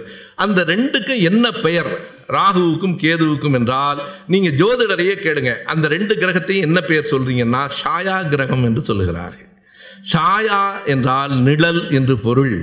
அதை ஆங்கிலத்தில் ஷேடோ பிளானட்னு சொல்கிறான். உண்மையை சொன்னால் அப்படி ஒரு கிரகமே கிடையாது என்பதுதான் உண்மை. அது நிழல் கிரகம் என்று சொல்லுவது, நிழல் மாதிரி ஒன்றை பார்த்துவிட்டு இவர்கள் அதனை கிரகம் என்று சொல்லுகிறார்கள். இப்போ நினைத்து பாருங்கள், நிழலை பார்த்து தான் நம்ம ஆள் அத்தனை பேரும் பயப்படுறான். ராகு காலம் 3.25 நாளிகைக்கு இருக்குன்னா, 3.25 நாளிகை என்பது வேற ஒன்றும் இல்லை, ஒரு நாள் 24 மணி நேரம் என்பது 60 நாளிகை. அதாவது ஒரு மணி நேரம் என்றால் 2.5 நாளிகை, 3.25 நாளிகைன்னா 1.5 மணி நேரம். இது எல்லாம் பழைய கணக்கு. நம்ம பொன்னியின் செல்வன் படித்தா இன்னும் 5 நாளிகையில் ஊர் சென்று அடைந்து விடலாம். நமக்கு புரியாது. 5 நாளிகைன்னா 2 மணி நேரம். இன்னும் 5 நாளிகையில் பொழுது விடிஞ்சிரும்னா ராத்திரி 3 மணின்னு அர்த்தம். எனவே இந்த நாளிகை கணக்குகள் எல்லாவற்றையும் வைத்துக்கொண்டு சொல்லப்பட்ட இந்த செய்திகளை நீங்கள் ஒப்பிட்டு பார்த்தால் மொத்தம் 9 கோள்கள் அறிவியல்ல. எத்தனை துணைக்கோள்கள்? ஜாதகத்தில் துணைக்கோள் கிடையாது. குறிச்சுங்க, சந்திரனும் கோள் தான். சந்திரனும் பிளானட்டு, சூரியனும் பிளானட்டு. என்ன பெரிய வேடிக்கை என்றால், நான் தொலைக்காட்சி நிகழ்ச்சியில் ஒரு 4 கேள்விகளை தான் அந்த ஜோதிடர்கள் 2 பேர்த்தையும் கேட்டேன். கதிரவன், அதாவது சூரியன், விண்மீனா கோளா, கிரகமா நட்சத்திரமா? அவர் ரொம்ப யோசிச்சுட்டு சொன்னார், எப்படி வேணாலும் வச்சுக்கலான்னு. அது எப்படிங்க எப்படி வேணாலும் வச்சுக்க முடியும்? இதை தரைன்னு சொல்லணும் அல்லது தண்ணீர்னு சொல்லணும். இதை தரைன்னு சொல்லலாம், தண்ணீர்னு ஏன்னு கேட்டால் அந்த கேள்விக்கு விடை சொன்னால் அவர் ஆபத்தில் மாட்டிக்குவார். இது நட்சத்திரமா கிரகமா என்றால், நட்சத்திரம் என்பது அறிவியல். சூரியனை ஸ்டார்னு தான் அறிவியல் சொல்லுது இல்லையா? ஆனால் இவங்க சொல்கிற நவக்கிரகம் இருக்குல்ல, அதில் சூரியன் இருக்கார், நவக்கிரகத்தில் ராகு இருக்கார், நவக்கிரகத்தில் கேது இருக்கார். இவரெல்லாம் அறிவியலில் கிடையாது. இதான் அறிவியலுக்கும் ஜோதிடத்துக்குமான அடிப்படை வேறுபாடு. அங்கே சந்திரன் என்பது இதில் சேட்டலைட், அது துணைக்கோள். ஆனால் ஜாதகத்தில் சந்திரனும் இன்னொரு கிரகம். அது மட்டும் இல்லை, அறிவியலில் மொத்தம் எத்தனை சந்திரன் இருக்குது தெரியுங்களா? 65. இந்த கணக்கு ஜோதகத்தில் கிடையவே கிடையாது. நீங்கள் எண்ணி பார்த்தால் 65 சந்திரன் எங்கே இருக்குது? ஒன்று தானே தெரியுதுன்னா, பூமிக்கு ஒரு சந்திரன், செவ்வாய்க்கு 2, வியாழனுக்கு 16, சனிக்கு 24, யுரேனஸுக்கு 15. மொத்தம் இப்படி கூட்டி பார்த்தால் 65 துணைக்கோள்கள் இருக்கின்றன. ஆகையினாலே தான் வியாழனை சுற்றி கோள்களாக இருக்கின்றன. சின்ன சின்ன சின்ன சந்திரனா, அதாவது இதை எப்படி சொன்னால் எளிதாக நமக்கு உள்வாங்கிக் கொள்ள வாய்ப்பாக இருக்கும் என்றால், இங்கே இருந்து பார்த்தால் ஒரே ஒரு நிலவு தெரிகிறது. நீங்கள் சனி கிரகத்துக்கு போய் பார்த்தால் போக முடியாதுங்கிறது வேற. போய் பார்த்தால் நாம் 24 சந்திரனை இரவில் பார்க்கலாம். 24 சந்திரன் பார்க்கலாம். வியாழனில் நின்னா 16 சந்திரன் பார்க்கலாம். சந்திரன் என்பது துணைக்கோள். மொத்தம் 65 துணைக்கோள்கள், 9 கோள்கள், மொத்தம் 74. நான் கேட்குறேன், நீ 9 கோள்களின் தாக்கத்துக்கு மட்டும் எல்லா பலனும் சொல்றிய, மீதம் இருக்கிற 65 கோள்களை ஏன் கணக்கில் எடுக்கலை? மொத்தம் 74 கோள்களின் தாக்கம் இருக்கணும்ல. இன்னொன்றையும் நாம் கவனிக்கணும், எப்படி இந்த கோள்கள் நம்மை பாதிக்கும். அவன் என்ன சொல்கிறான், அமாவாசை அன்னைக்கு பாருங்கள் கடல் பொங்குதா இல்லையா? உண்மைதான். அது அந்த நிலவின் தாக்கம், ஈர்ப்பு தானே, உண்மைதான். அதனால நம்மளை தாக்குமா? ஒன்றை கவனத்தில் வைக்கலாம், அதே கடற்கரைக்கு நம்ம அவங்களையும் கூட்டு போவோம், ஜோதிடர்களோடு போவோம். அமாவாசை அன்றைக்கு கடற்கரை ஓரத்தில் ஒரு சின்ன கோப்பையில் தண்ணீரை நிரப்பி அங்கே மேலே வைக்கலாம். கடல் பொங்கும், இது பொங்காது. நான் கேட்குறேன், இது பொங்கணும்ல. சந்திரனுடைய ஈர்ப்பு அமாவாசையில் கடல் பொங்குகிற போது இந்த குவளையில் இருக்கிற தண்ணீர் ஏன் பொங்கலைன்னா வேற ஒரு காரணமும் இல்லை, மிக பரந்த பரப்பில் அதன் தாக்கம் இருக்குமே தவிர ஒரு குவளையில் அதன் தாக்கம் இருக்காது என்பது அறிவியல். அப்பா, ஒரு குவளையிலேயே தாக்கம் இல்லை, என்ன போய் என்ன தாக்க போகுது? அதுவும் செவ்வாய் தோஷத்தை நம்மால் என்ன சொல்கிறான், செவ்வாய் தோஷத்தில் உள்ள ஒருவனை ஒரு பெண் மணந்து கொண்டால், செவ்வாய் தோஷம் இல்லாத பெண் மணந்து கொண்டால் அது என்ன செய்யுமா, இந்த பெண்ணினுடைய மாமியாரை கொன்னுடுங்கிறான். ஏன் அப்படி சொல்லி வைக்கிறான்னா, மற்றதெல்லாம் கூட பரவாயில்லன்னு திருமணம் பண்ணாலும் பண்ணிடுவான், மாமியாரை கொல்லுன்றான். நாம் என்ன நினச்சி பார்க்கணும், ஒவ்வொரு கிரகமும் கோடி மைல்கள் இடைவெளியில் இருக்கு, கோடிக்கணக்கான மைல்கள். இங்கேருந்து திருச்சி 320 கிலோமீட்டர், 200 மைல் தான். ஆனால் கோடிக்கணக்கான மைல்களுக்கு அப்பால் இருக்கிற செவ்வாய், அதுவும் அது நீள்வட்டத்தில் வரும்போது, அருகில் வருகிற போதும் தொலைவில் போகிற போதும் அந்த தொலைவு வேறுபடும். சராசரியாகவே கோடிக்கணக்கான மைல்கள். இப்போ ஒன்றை நாம் எண்ணி பார்க்கணும், கோடிக்கணக்கான மைல்களுக்கு அங்கே அந்த பக்கத்தில் இருக்கிற செவ்வாய் இந்த பொண்ணை கண்டுபிடிச்சி, இந்த பொண்ணோட மாமியாரையும் கண்டுபிடிச்சு கொன்னுடுன்னு சொன்னால் இது எப்படியாவது அறிவியலுக்கு பொருந்துவான்? அவ்வளவு புத்திசாலியாக அந்த செவ்வாய் கிரகம் தேடி கண்டுபிடிச்சி மாமியாரை கொண்டுமா. சில பேருக்கு 4-5 மாமியார் இருக்காங்க, எந்த மாமியாரை கொண்டுவதுங்கிறது வேற வேற சிக்கல் இருக்கு. நீ தேடி கண்டுபிடிச்சி மாமியாரை கொன்றும்னு சொல்ற, வேற ஒன்றுமல்ல. செவ்வாய் தோஷம் என்றால் என்ன? முதல்ல இந்த செய்திகளை சொல்லிடுறேன். ராசி 12 ராசி நான் பேர் சொல்லிட்டேன். இந்த 12 ராசியும் எப்படி என்றால் இது நட்சத்திரங்களின் தொகுப்பு. இந்த நட்சத்திரங்களை பார்க்கும்போது இந்த வடிவத்தில் இருக்குன்னு சொல்லி அதுக்கு ஒரு பேர் வச்சான். இது ஆடு, கடகம்னா நண்டு, தனுஷுன்னா வில்லு, இப்படி பேர் வச்சான். மகரம்னா வெள்ளாடு, அப்படி தோற்றம். எனக்கு பெரிய வியப்பாக இருக்கிறது, தோற்றத்தில் எப்படா வெள்ளாடு செம்மறியாடுன்னு தெரியுதுன்னு தெரியல, அதை மகரத்தை வெள்ளாடுங்கிறான். இப்படி தோற்றத்தின் அடிப்படையில் இந்த ராசிகள் நட்சத்திரங்களின் தொகுப்பு. இது 1, இது 12. கோள்கள் ஜாதகப்படி 9, விண்மீன்கள் நட்சத்திரங்கள் ஜாதகப்படி 27 தான். நீங்கள் குறிச்சுக்கணும், எண்ணற்ற விண்மீன்கள் இல்லை. அஸ்வினி தொடங்கி ரேவதி வரைக்கும் 25 நட்சத்திரங்கள், 27 நட்சத்திரங்கள் தான். இவை எல்லாவற்றை பற்றியும் சொல்லுகிற புத்தகத்துக்கு பெயர் பஞ்சாங்கம். பஞ்சாங்கம் என்றால், பஞ்ச என்றால் 5, பஞ்சாங்கம் என்றால் 5 செய்திகளை பற்றி சொல்லுகிற புத்தகத்துக்கு பெயர் பஞ்சாங்கம். என்ன 5 செய்திகள்? திதி, வாரம், நட்சத்திரம், யோகம், கர்ணம். இந்த 5ஐயும் சொல்லுவது தான் பஞ்சாங்கம். இதில் திதி என்றால் என்ன? கிருஷ்ணபட்ச திதி, சுக்லபட்ச திதி. வெறும் வடமொழி சொற்களால் இருப்பதால் நமக்கு என்னன்னு தெரியாமல் தடுமாறிட்டோம். பஞ்சாங்கம் என்பது வேறொன்றும் இல்லை நண்பர்களே, அந்த காலத்து கேலண்டர், ஒரு நாட்காட்டி. அமாவாசையில இருந்து பௌர்ணமி வரைக்கும் நகர்கிற போது அமாவாசை முடிந்து எத்தனாவது நாள் என்று சொல்லுவதுதான் திதி. அதாவது இதை சுக்கிலபட்சம் கிருஷ்ணபட்சம் என்றால், சுக்கில என்றால் வடமொழியில வெளிச்சம்னு அர்த்தம், கிருஷ்ண என்றால் கருப்புன்னு அர்த்தம். இன்னைக்கும் கிருஷ்ணான்னு வச்சுக்கிட்டா கருப்புன்னு தான் அர்த்தம். கருப்பன்னு பேர் வச்சுக்கிறதுக்கும் கருப்பாயின்னு பேர் வச்சுக்கவும் வைக்கப்படுறோம்ல, ஆனால் கிருஷ்ணன்னு வச்சுக்க நம்மளால் வைக்கப்படவே மாட்டான். ரெண்டும் ஒரே பொருள் தான். கிருஷ்ணன்னா ஆகையினாலே தான் இந்த கடவுள் கண்ணன் கூட கருப்பாக இருக்கார். கண்ணன் என்றாலும் கருப்பு, கிருஷ்ண என்றாலும் கருப்பு. கிருஷ்ணபட்சம் என்றால் வெளிச்சத்திலிருந்து இருளை நோக்கி போவது, சுக்கிலபட்சம் என்றால் இருட்டிலிருந்து வெளிச்சத்தை நோக்கி நகர்கிற அமாவாசையிலேருந்து பௌர்ணமி.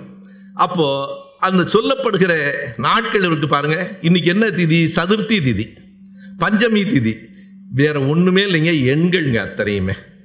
பிரதமை திதி, இந்த நாட்டுக்கு யாருங்க ரொம்ப அதிகாரம் உள்ள ஒரு பிரதமர் தானே, அவர் தான் நம்பர் 1. பிரதமை என்றால் முதல் நாள், அமாவாசை தாண்டி முதல் நாள் அர்த்தம். துவிதை, துவினாலே 2 தான், தோ அதுலேருந்து வருது, துவியிலேருந்து தான் தோ போகுது, 2. திரி என்றால் சமஸ்கிருதத்திலையும் 3 தான், இங்கிலீஷ்லையும் 3 தான். சதுர் என்பது 4, சதுரம் நமக்கு வருது, சதுர்த்தி 4. பஞ்சமி என்றால் 5, பஞ்ச பாண்டவர்கள் 5. சஷ்டி 6, கந்த சஷ்டிங்கிறான, சஷ்டி என்றால் 6. அதுதான் நமக்கு ஆறுமுகம்னாலும் சண்முகம்னாலும் ஒரே பொருள் தான். ஷண் என்றால் 6, நம்மால் ஆறுமுகத்தை மாற்றி சண்முகம்னு வச்சுக்கிறான். ஆறுமுகம் என்பது தமிழ், சண்முகம் என்பது வடமொழி சமஸ்கிருதம். சப்த என்றால் 7, சப்தஸ்வரங்கள் நமக்கு எப்படி வடக்கில் இருக்குன்னா சப்தஸ்வரங்கள் 7. அஷ்டமி 8, நவமி 9, தசமி 10. அதுக்கப்புறம் என்ன பண்ணுறான், இந்த ஏகாதசி, ஏக்கென்றால் 1, துவாதசி 12வது நாள், அப்படி திரியோதசி 13, சதுர்த்தசி 14, அதுக்கப்புறம் பௌர்ணமி. வெறும் கேலண்டர். இதில் 8, 9 நம்பரை காட்டி வேற நம்மளை பயமுறுத்தி அஷ்டமி நவமி ஆகவே ஆகாதுன்னு சொல்லி இன்னொரு பெரிய கூத்து என்ன தெரியுங்களா? கிருஷ்ணன் எப்போ பிறந்தார்னு கேளுங்க, ராமன் எப்போ பிறந்தார்னு கேளுங்க. கிருஷ்ணன் கோகுலாஷ்டமியில் பிறந்தார், ராமர் ராம நவமியில் பிறந்தார். ஏன்டா உங்கள் கடவுள் பிறந்த நாளே நல்ல நாள் இல்லைங்கிறியா? அப்புறம் வேறு எந்த நாள் நல்ல நாள்? இவங்க கடவுள் பிறந்தது அஷ்டமி நவமியா, ஆனால் அஷ்டமி நவமியில் நல்ல காரியம் செய்யக்கூடாதுங்கிறான். கோகுலாஷ்டமியும் ராமநவமியும் தானே நீ பிறந்த நாள்னு சொல்கிற. கடவுள் பிறந்தாராங்கிறது வேற கேள்வி, பிறந்த நாள்னு இவன் சொல்கிறது அஷ்டமி நவமி.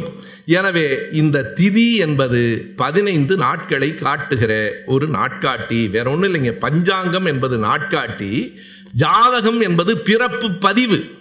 இன்னைக்கு ஜனன மரண பதிவு அலுவலகங்கள் இருக்குது, அன்னைக்கு இல்லை. ஜனன மரண பதிவு போல அது ஜனன பதிவு, பிறப்பு பதிவு என்பது தான் அந்த ஜாதகம். எனவே எந்த வட்டம், அந்த லக்னம் என்பது ரொம்ப முக்கியமானது. ஜோசியத்தில் லக்னம் தான் நீங்கள் பார்க்கலாம். அது எப்படின்னா ஜாதகத்தில் ஒரு கோடு போட்டு லான்னு எழுதியிருப்பான். லான்னா லக்னம். இவன் பிறக்கும்போது எந்த ராசி அருகில் இருந்தது, இவன் பிறந்த தேதியில் வானத்தில் இருந்த விண்மீன்கள் கூட்டம் தேள் மாதிரி இருந்துச்சா, சிங்கம் மாதிரி இருந்துச்சா? சிங்கம் மாதிரி இருந்தால் சிம்ம ராசி, சிம்ம ராசியில் பிறந்தால் அவரை ஒன்றுமே பண்ண முடியாதுன்னு இவங்களே வேற எழுதிவிட்டு, சிம்ம ராசியில் பிறந்தாலே அவனுக்கு கோபம் தானே வரும், சும்மா இருக்கணும் கூட கோபப்படலாம்னு ஒரு லைசன்ஸ் அது.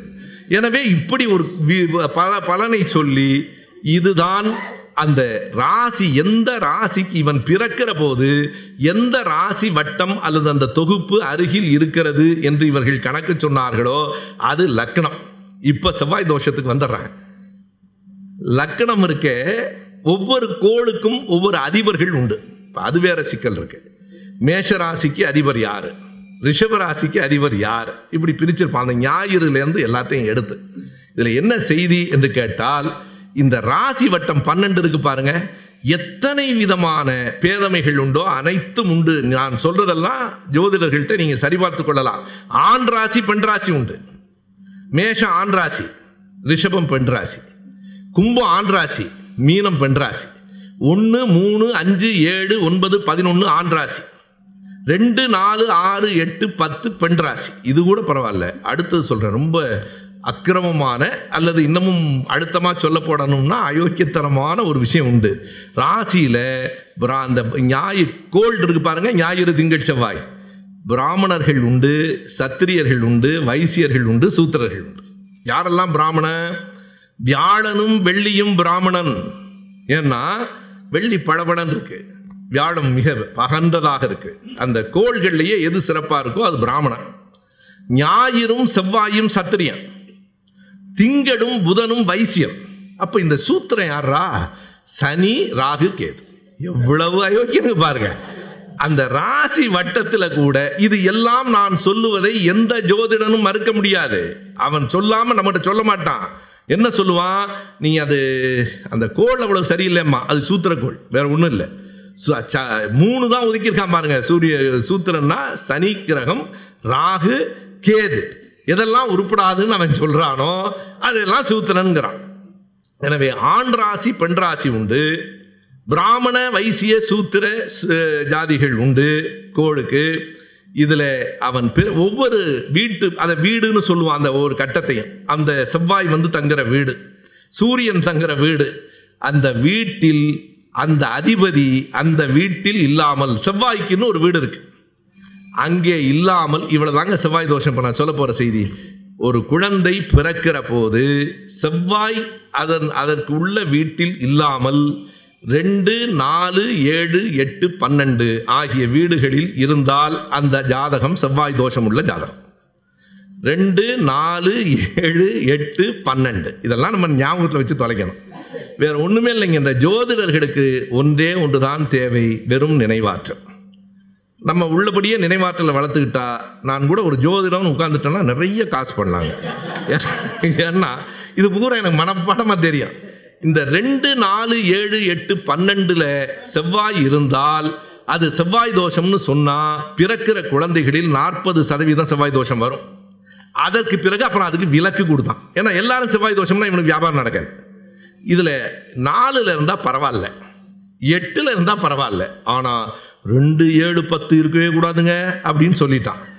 இதை நம்பிக்கொண்டு தான் ஆளுக்கு ஆள் ஜாதகத்தை வைத்துக்கொண்டு இப்போ என்ன சொல்கிறான்னா புதுசாக வேற ஒன்றுமில்லை, செவ்வாய் தோஷம் என்பது RH- RH+ என்கிற இரத்த வகையை சார்ந்ததுன்னு புதுசாக ஒன்று கிளப்புறான்.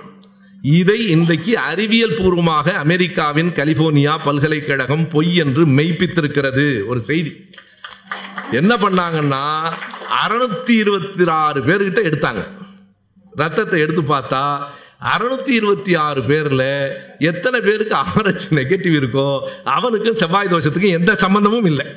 இப்போ என்ன ஆயிற்று என்றால், எப்படி அந்த யுத்த களம் மாறுகிறது என்று பாருங்கள். ஒன்று, அறிவியலுக்கும் மதத்துக்கும் நடந்த சண்டையை மெதுவாக இவன் எப்படி மாத்துறான்னா அறிவியலுக்கும் போலி அறிவியலுக்கும் இடையிலான சண்டையாக, சயின்ஸ் வெர்சஸ் சூடோ சயின்ஸ். இன்னைக்கு எல்லாத்தையுமே அறிவியலுங்கிறான். நான் ரிஷிகேஷ் போயிருந்தபோது ருத்ராட்சக்கோட்டைக்கு ஏராளமான மருத்துவ குணங்களை சொல்கிறான். இதை போட்டிருந்தா உடம்புல அப்படி நல்லது வரும். ஒரே ஒரு கேள்வி தான் கேட்டேன், அப்போ இந்த ருத்ராட்சக்கோட்டைக்கும் சிவபெருமானுக்கும் எந்த சம்மந்தமும் இல்லையான்னு. நீ ருத்ராட்சக்கோட்டை போட்டிருந்தா இவ்வளவு நன்மை வரும்னா கிறிஸ்தவம் போட்டாலும் வரணும்ல, முஸ்லீம் போட்டாலும் வரணும்ல, அப்புறம் உங்கள் சிவபெருமானுக்கு ருத்ராட்சக்கோட்டைக்கு என்ன தொடர்பு இருக்குது? எனவே இப்போது எல்லாவற்றையும் அறிவியல் என்று சொல்லுவதன் மூலம் ஒன்றை அவர்களை அறியாமலே ஏற்றுக்கொள்ளுகிறார்கள். மதத்தில் ஒளிந்து கொள்ள முடியவில்லை, அறிவியலுக்குள் ஒளிந்து கொள்ள வேண்டிய கட்டாயம் அவர்களுக்கு வருகிறது. நீங்கள் முன்பெல்லாம் யோசிச்சு பார்த்தா என்ன சொல்லுவான்னா, இதெல்லாம் நல்லது, திருநீர் பூசினா நெற்றியில் இருக்க நீரை இழுத்துரும், இப்படி அறிவியலை சொன்னால் நம்ம ஆளுங்க கேட்க மாட்டாங்க, அதுக்காகத்தான் நாங்கள் என்ன சொன்னோம்னா இது கடவுள் பக்தின்னு சொன்னோம், அறிவியலை பக்தி என்று மாற்றி சொன்னோம் என்று சொன்ன அந்த காலம் மாறி பக்தியை அறிவியலாக்க முயல்கிற இந்த காலத்துக்கு வந்திருக்கிறோம் என்றால் அறிவியல் இயல்பாக வென்று கொண்டிருக்கிறது என்றுதான் அதற்கு பொருள். அவன் வந்து இங்கே தஞ்சம் அடைகிறான் இப்போ. எனவே நீங்கள் இந்த ஜோதிட கட்டத்தை பார்த்தால் செவ்வாய் தோஷம் சொல்லிட்டேன். 7 நாட்டு சனின்னா என்ன? ஒன்றும் இல்லைங்க. இந்த 12 ஒரு கணக்குங்க. இந்த 12 வட்டம், ஒவ்வொரு கோளும் தன்னைத்தானே சுற்றி கொள்ளுகிறது. பிறகு ஒவ்வொன்றும் இந்த சூரியனையும் சுற்றி வருகிறது. சூரியனை சுற்றி வருவதற்கு எவ்வளவு நாள் ஆகும்? சூரியனுக்கும் அந்த கோளுக்கும் இடையில் இருக்கிற தொலைவை பொறுத்தும் கோள் சுற்றுகிற விரைவை பொறுத்தும் நாள் மாறும். பூமி ஒரு முறை சூரியனை சுற்றி மறுபடியும் அதே இடத்துக்கு வருவதற்கு 365 நாள் ஆகிறது. அது ஒரு வருடம். ஒருவேளை நாம் புதன் கிரகத்திலே வாழ நேர்ந்தால் புதன் 88 நாளில் சுற்றி வந்துடும். ஏன்னா சூரியனுக்கு பக்கத்தில் இருக்கு. 88 நாள் தான் அங்கே ஓராண்டு என்று கணக்கு.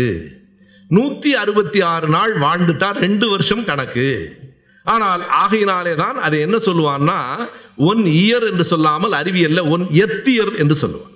அந்த பூமி கணக்கில் வியாழன் சுற்றி வருவதற்கு இன்னும் 1.5 வருஷத்துக்கு மேலாகும். வேற ஒன்றும் இல்லைங்க. இப்போ நீங்கள் சிந்தித்து பார்த்தால் ரெண்டும் பொருந்தும். குரு பெயர்ச்சிங்கிறான்ல, அது வேற ஒன்றும் இல்லை. குரு சூரியனை, குரு என்றால் சுக்கிரன் அல்லது வியாழன், வியாழன் சூரியனை சுற்றி வருவதற்கு 1.5 ஆண்டு காலம் ஆகும். 1 ஆண்டு 5 மாதம் ஆகும். எனவே 1.5 ஆண்டுக்கு ஒரு முறை அந்த குரு பெயர்கிறது. சரியா? இப்போ நான் என்ன கேட்குறேன், சனி பெயர்ச்சி. சனி என்பது இன்னும் வியாழனுக்கு பின்னாடி இருக்கு. அது சூரியனை சுற்றி வருவதற்கு 2.5 ஆண்டுகள் ஆகும். ஏறத்தாழ 2.5 ஆண்டுகள் என்பதைத்தான் சனி. இப்போ நீங்கள் காரைக்காலில் திருநள்ளாறில் போய் என்ன என மாடு கொட்டான்னா மறுபடியும் 2.5 வருஷம் ஆகும். 2.5 வருஷத்தில் தான் சனி புறப்பட்ட இடத்துக்கு வரும். இப்போ இந்த கணக்கு என்ன தெரியுங்களா? இப்போ ஒருத்தனுக்கு ரிஷப ராசின்னு வச்சுங்க, அதாவது அவன் பிறக்கும்போது அந்த பக்கத்தில் இருந்த நட்சத்திர தொகுப்பு வட்டம் ஒரு காளமாடு மாதிரி தெரிஞ்சிச்சு. எனவே அது ரிஷப ராசி.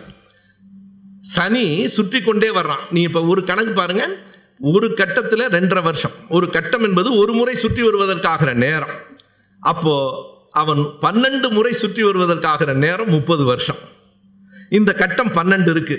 ஒரு பழமொழி இருக்கு இங்கே, 30 வருஷம் வாழ்ந்தவனும் இல்லை, 30 வருஷம் தாழ்ந்தவனும் இல்லை. ஏன்னா சனி ஒரு ரவுண்டு முடிச்சிடறாரு, 30 வருஷ கணக்கு. அப்போ என்ன சொல்றான்னா, இவனுக்கு ரிஷப ராசின்னு வச்சுங்க, மேஷத்துக்கு மிஸ்டர் சனி வந்துட்டாரு அப்படின்னா அது தலை, ரிஷபத்துக்கே வந்துட்டா உடல், அடுத்த மிதுனத்துக்கு போனால் பாதம். அதாவது பக்கத்து வீட்டுக்கு வந்த உடனேயே இவனுக்கு அதனுடைய எஃபெக்ட் தொடங்குது. இவனுடைய ராசிக்கே வந்தால் முழுசாக இவனை ஆட்டி படைக்குது. அடுத்த ராசிக்கு போனாலும் விட்ட குறை தொட்ட குறை கொஞ்சம் இருக்குது. 3 2.5 எவ்வளவுங்க? 7.5 நாட்டு சனி, அவ்வளவுதான், வேற ஒன்றும் இல்லை. இவங்க 7.5ன்னு இவங்க சொல்கிறதுக்கான அடிப்படை இந்த சனியோட, ஆங்கிலத்தில் சொன்னால் அந்த travelling time of the Saturn. இதை கணக்கில் வைத்துக்கொண்டு, இந்த கணக்குகளை வைத்துக்கொண்டு ஒன்றை நாம் அடிக்கோடிட்டுக் கொள்ள வேண்டும். இத்தனை கணக்குகளும் பஞ்சாங்கத்தில் சரியாகவே இருக்கின்றன. ஆண்டுகள் சுற்றி வருவது துல்லியமாக கணக்குகள் சரியாக இருக்கின்றன. எப்படி அந்த கணக்கு வந்தது என்பது ஒரு மிகப்பெரிய கேள்வி. அதற்கு பல்வேறு விடைகள் இருக்கின்றன. இன்றைக்கும் நாம் எண்ணி பார்த்தால் ஒன்றை தெளிவாக சொல்லலாம், மனித உயிர்கள் பூமியை தவிர வேறு எங்காவது இருக்கிறதா என்றால் இன்று வரை ஆராய்ச்சியில் இருப்பதாக தெரியவில்லை. ஆனால் செவ்வாயில் இருந்திருக்கலாம் என்கிற ஒரு ஆய்வு விஞ்ஞானிகளிடம் இருக்கிறது. என்ன காரணம்? சூரியனை விட்டு எவ்வளவு தொலைவில் ஒவ்வொரு கோளும் இருக்கிறது. அருகில் இருக்கிற புதன் இன்னொரு நெருப்பு கோளம், வெள்ளி ஒரு நெருப்பு. பூமி மனிதர்கள் வாழ்வதற்கு ஏற்றதாக இருக்கிறது. நமக்கு அடுத்திருக்கிற செவ்வாய் முழுவதும் குளிர்ந்து உறைந்து போயிருக்கிறது. ஆனால் ஒரு காலத்தில்னா 15 வருஷத்துக்கு முன்னாடி அல்ல, லட்சம் வருடங்களுக்கு முன்னால் அதனுடைய தட்பவெட்பம் மனித உயிர்கள் ஜீவன்கள் வாழ்வதற்கான தகுதியான இடமாக இருந்திருக்க கூடும்.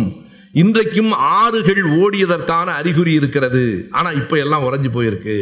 அப்படி ஒரு வேளை 1000 ஆண்டுகளுக்கு முன்னால் செவ்வாய் கோளில் ஜீவன்கள் மனிதர்களைப் போல வேறு ஒரு உயிரினங்கள் வாழ்ந்திருப்பார்களே. ஆனால் அவர்களினுடைய இன்றைக்கு நம்ம ஏவுகணை விடுவதைப் போல அவர்கள் ஏதாவது ஏவுகணை விட்டிருப்பார்களே. ஆனால் இன்றைக்கும் பறக்கும் தட்டு பற்றி ஆய்வுகள் முடியலை. ஃப்ளையிங் சாசர் பற்றி அத்தனை அறிவியல் உலகத்திலேயும் ஆய்வுகள் நடக்கின்றன.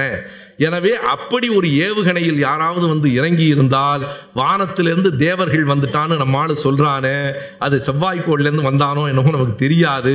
நம்மை விட 1000 ஆண்டுகளுக்கு முன்னால் அறிவியலில் முன்னேறி இருந்து இந்த அறிவியல் கணக்குகள் அங்கிருந்து வந்திருக்குமா என்றும் நமக்கு தெரியவில்லை. தெரியாததை தெரியாது என்று ஒப்புக்கொள்வதுதான் பகுத்தறிவு. எனவே எது சரி என்று சாதிப்பது எப்போதும் எங்கள் நோக்கமில்லை. என்னவாக இருந்திருக்கிறது? இந்த கணக்குகள் சரியாக இருக்கின்றன. ஆனால் கணக்கிலிருந்து சொல்லப்படுகிற அனைத்தும் ஏமாற்றுகின்றவையாக இருக்கின்றன. இன்னமும் சொன்னால் வானியல் என்பது அன்றைக்கும் அறிவியல், இன்றைக்கும் அறிவியல், என்றைக்கும் அறிவியல். ஜோதிடம் என்பது ஒரு காலத்தில் தேடல், பிறகு நம்பிக்கை, இன்றைக்கு வணிகம், இன்னைக்கு ஒரு பெரிய வியாபாரம். ஜோதிடம் என்பது ஒரு மிகப்பெரிய வணிகமாக இன்றைக்கு இருக்கிறது. தினப்பலன் சொல்லாத தொலைக்காட்சி உண்டா? கலைஞர் தொலைக்காட்சியை தவிர நினைக்கிறேன் எல்லாம் தினப்பலன் சொல்லுகிறார்கள். தினப்பலன் எழுதாத நாளேடுகள் உண்டா? இந்த ஜோதிடத்திலேயே ரொம்ப மலிவானது தினப்பலன் தான். தினமும் பார்த்தீங்கன்னா ஒரு சொல்ல போடுவான், வெற்றி, துன்பம். என்ன துன்பம், யாருக்கு வெற்றி, வெற்றி யாருக்குன்னு ஏதாவது அர்த்தம் சொல்ல வேண்டாமாடா நீ? லாபம், என்ன லாபம்? நீங்கள் விரிவாக வாரத்துக்கு எழுதுறதுல பார்த்தீங்கன்னா கப்பல் வியாபாரம் நல்லா நடக்குமா? கப்பலே பார்த்துருக்க மாட்டான் நம்ம ஆள். குஷ்வந்த் சிங் இல்லஸ்ட்ரேட்டட் வீக்லியில் ஆசிரியராக இருக்கும்போது ஒரு முறை ஒன்று செஞ்சார். இந்த ஒவ்வொரு நாள் போட்டு ஒவ்வொரு சொல்லில் பலன் எழுதும்போது ஜோதிடருக்கு காய்ச்சல் எழுத முடியல, அவர் ஜாதகத்தை அவர் பார்க்கல, அப்போ வீக்லிக்கு வரல, போட்டாகணும். குஷ்வந்த் சிங் ஆசிரியர் என்ன பண்ணுறது, அந்த காலத்தை விட்டுடலாமான்னு கேட்டாங்க. இல்லை போட்டுருவோன்னார் அவர். எப்படின்னார், நான் தர்றேன் போடலான்னார். ஒரு 10 நாளாக வந்ததெல்லாம் வெட்டி மாற்றி மாற்றி எழுதி இவரே போட்டார். அது என்னது, சக்ஸஸ் தானே, போடு, இந்த தரம் தூக்கி இவனுக்கு சக்ஸஸ் போடு அப்படின்னு போட்டார். அந்த வாரம் தான் ரொம்ப பேர் சரியாக இருக்குன்றான். அது அதை குஷ்வந்த் சிங் தன்னுடைய வாழ்க்கை வரலாறு சொல்கிறார். எனக்கு தோணுனதெல்லாம் எழுதுனா சரியாக இருக்குன்றாங்க அவனுங்க. அதில் இருந்து அப்போ சொன்னார் குஷ்வந்த் சிங், அப்போ கூப்பிட்டு சொன்னாராம், இனிமேல் அதை போடாத, நிறுத்துறானார். இது இவ்வளவு அப்பட்டமான பொய்யாக இருக்கிறது, இதை எப்படி தொடர்ந்து போடுறதுன்னு கேட்டேன்னு குஷ்வந்த் சிங் தன்னுடைய குறிப்புகளில் எழுதியிருக்கிறார். மிக அழுத்தமாக நான் ஒன்றை சொல்ல வேண்டும், குஷ்வந்த் சிங்கோ மற்றவர்களோ நாமோ சொல்லுவது என்பது ஒரு பொதுவான பார்வையிலிருந்து சொல்லுகிறோம். நோபல் பரிசு பெற்ற 19 விஞ்ஞானிகளினுடைய அறிக்கையை சொல்லி நான் இந்த உரையை நிறைவு செய்கிறேன். இன்னமும் ஜோதிடம் பற்றி சொல்லுவதற்கு ஏராளமான கணக்குகள் இருக்கின்றன. ரொம்ப சுருக்கமாக சொல்லிடுறேன். திதி என்பது என்னன்னு சொன்னேன். வாரம் என்பது ஞாயிறு, திங்கள், செவ்வாய், புதன் தான். அதற்கு பிறகு நட்சத்திரம் என்பது வெறும் 27 தான் அவன் சொல்கிறான். 27 அஸ்வினியிலேருந்து ரேவதி வரைக்கும். யோகம் என்பது இந்த திதியில் சரிபாதியாக பிரித்து அதில் இன்னைக்கு நல்லது நடக்குமா கெட்டது நடக்குமா, சித்த யோகமா அமிர்த யோகமா மரண யோகமா என்பது யோகம். கர்ணம் என்பது அந்த வாரத்தில் பாதியை பிரித்து சொல்லுகிற வெறும் கணக்குகள். இந்த கணக்குகளை வைத்துக்கொண்டு ஒருவனினுடைய எதிர்காலம் எப்படி இருக்கும் என்று சொல்லுவது நம்பிக்கைக்கும் அறிவியலுக்கும் உகந்ததில்லை என்பதால் கீழே கையெழுத்திட்டிருக்கிற நோபல் பரிசு பெற்ற விஞ்ஞானிகளாகிய நாங்கள் மிகுந்த கவலை அடைந்திருக்கிறோம் என்று அந்த அறிக்கை தொடங்குது. இன்றைக்கு நீங்கள் வீட்டுக்கு போன உடனே கணிப்பொறியில் அதை பார்த்துடலாம். எப்போன்னு நான் தேதியெல்லாம் சொல்லிடுறேன். 1975 செப்டம்பர் அக்டோபர் இஷ்யூ என்று போட்டிருப்பான். செப்டம்பர் அக்டோபர் மாதத்து தி ஹியூமனிஸ்ட் என்பது அந்த பத்திரிகையினுடைய பெயர். த ஹியூமனிஸ்ட் என்பது பெயர். 1975 செப்டம்பர் அக்டோபரில் 19 நோபல் பரிசு, 19 பேரும் நோபல் பரிசு பெற்றவன், 19 நோபல் பரிசு பெற்ற பல்வேறு நாடுகளையும் பல்வேறு துறைகளையும் சார்ந்த விஞ்ஞானிகள் ஒரு அறிக்கையை வெளியிட்டார்கள். அந்த அறிக்கையின் முதல் வரி இப்படி தொடங்குகிறது: ஜோதிடத்தை அறிவியல் என்று நம்பி உலகில் மிக பலர் ஏமாறுவது கண்டு கீழே கையெழுத்திட்டிருக்கிற நோபல் பரிசு பெற்ற விஞ்ஞானிகளான நாங்கள் மிகுந்த கவலை அடைகிறோம். அறிவியலில் ஜோதிடம் உண்மையானது என்பதற்கு இன்று வரையில் எந்த சான்றும் இல்லை. அவற்றை நம்பி ஏமாறுவது மக்களினுடைய அறியாமையையே காட்டுகிறது. எனவே சோதிடம் அறிவியல் இல்லை என்று 19 நோபல் பரிசு பெற்ற விஞ்ஞானி சொன்னாலும் நம்ம நம்ப மாட்டோம். செவ்வாய் தோஷம்னு சொல்கிற ஜோசியரைத்தான் நாம் நம்புகிறோம். கடைசியாய் நான் இதையெல்லாம் தாண்டி, விஞ்ஞானத்தெல்லாம் தாண்டி, பஞ்சாங்கத்தை தாண்டி சம்பந்தர் தேவாரத்துலேருந்து ஒரு பாட்டை சொல்லி முடிச்சிட்றேன். ஏன்னா எதுக்கு சம்பந்தர் தேவாரம்னா, அவரே ஒரு தரம் சொல்லிட்டார், நாளும் இல்லை கோளும் இல்லை எல்லாம் நல்லது தான்டான்ட்டார்.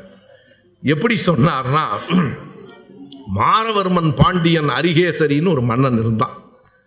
அவன் சமணத்திலிருந்து, சைவத்திலிருந்து சமணத்துக்கு மாறிட்டான். பழைய செய்தி. அவனை சுருக்கமாக வரலாற்றில் கூன் பாண்டியன்னா எல்லாருக்கும் தெரியும். அவனுடைய மனைவி தான் மங்கையர்க்கரசி. அப்படி மாறியதற்கு பிறகு ஒரு புறா மூலமாக மங்கையர்க்கரசி தூது விடுறாங்க, இந்த பாவி நம்ம ஆள் கணவர் வந்து மன்னனா வேற இருக்கான், சைவத்திலேருந்து சமணத்துக்கு போயிட்டான், மறுபடியும் சமணத்திலிருந்து சைவத்துக்கு மாற்றணும், இந்த கட்சி மாறுற மாதிரி அன்னைக்கு.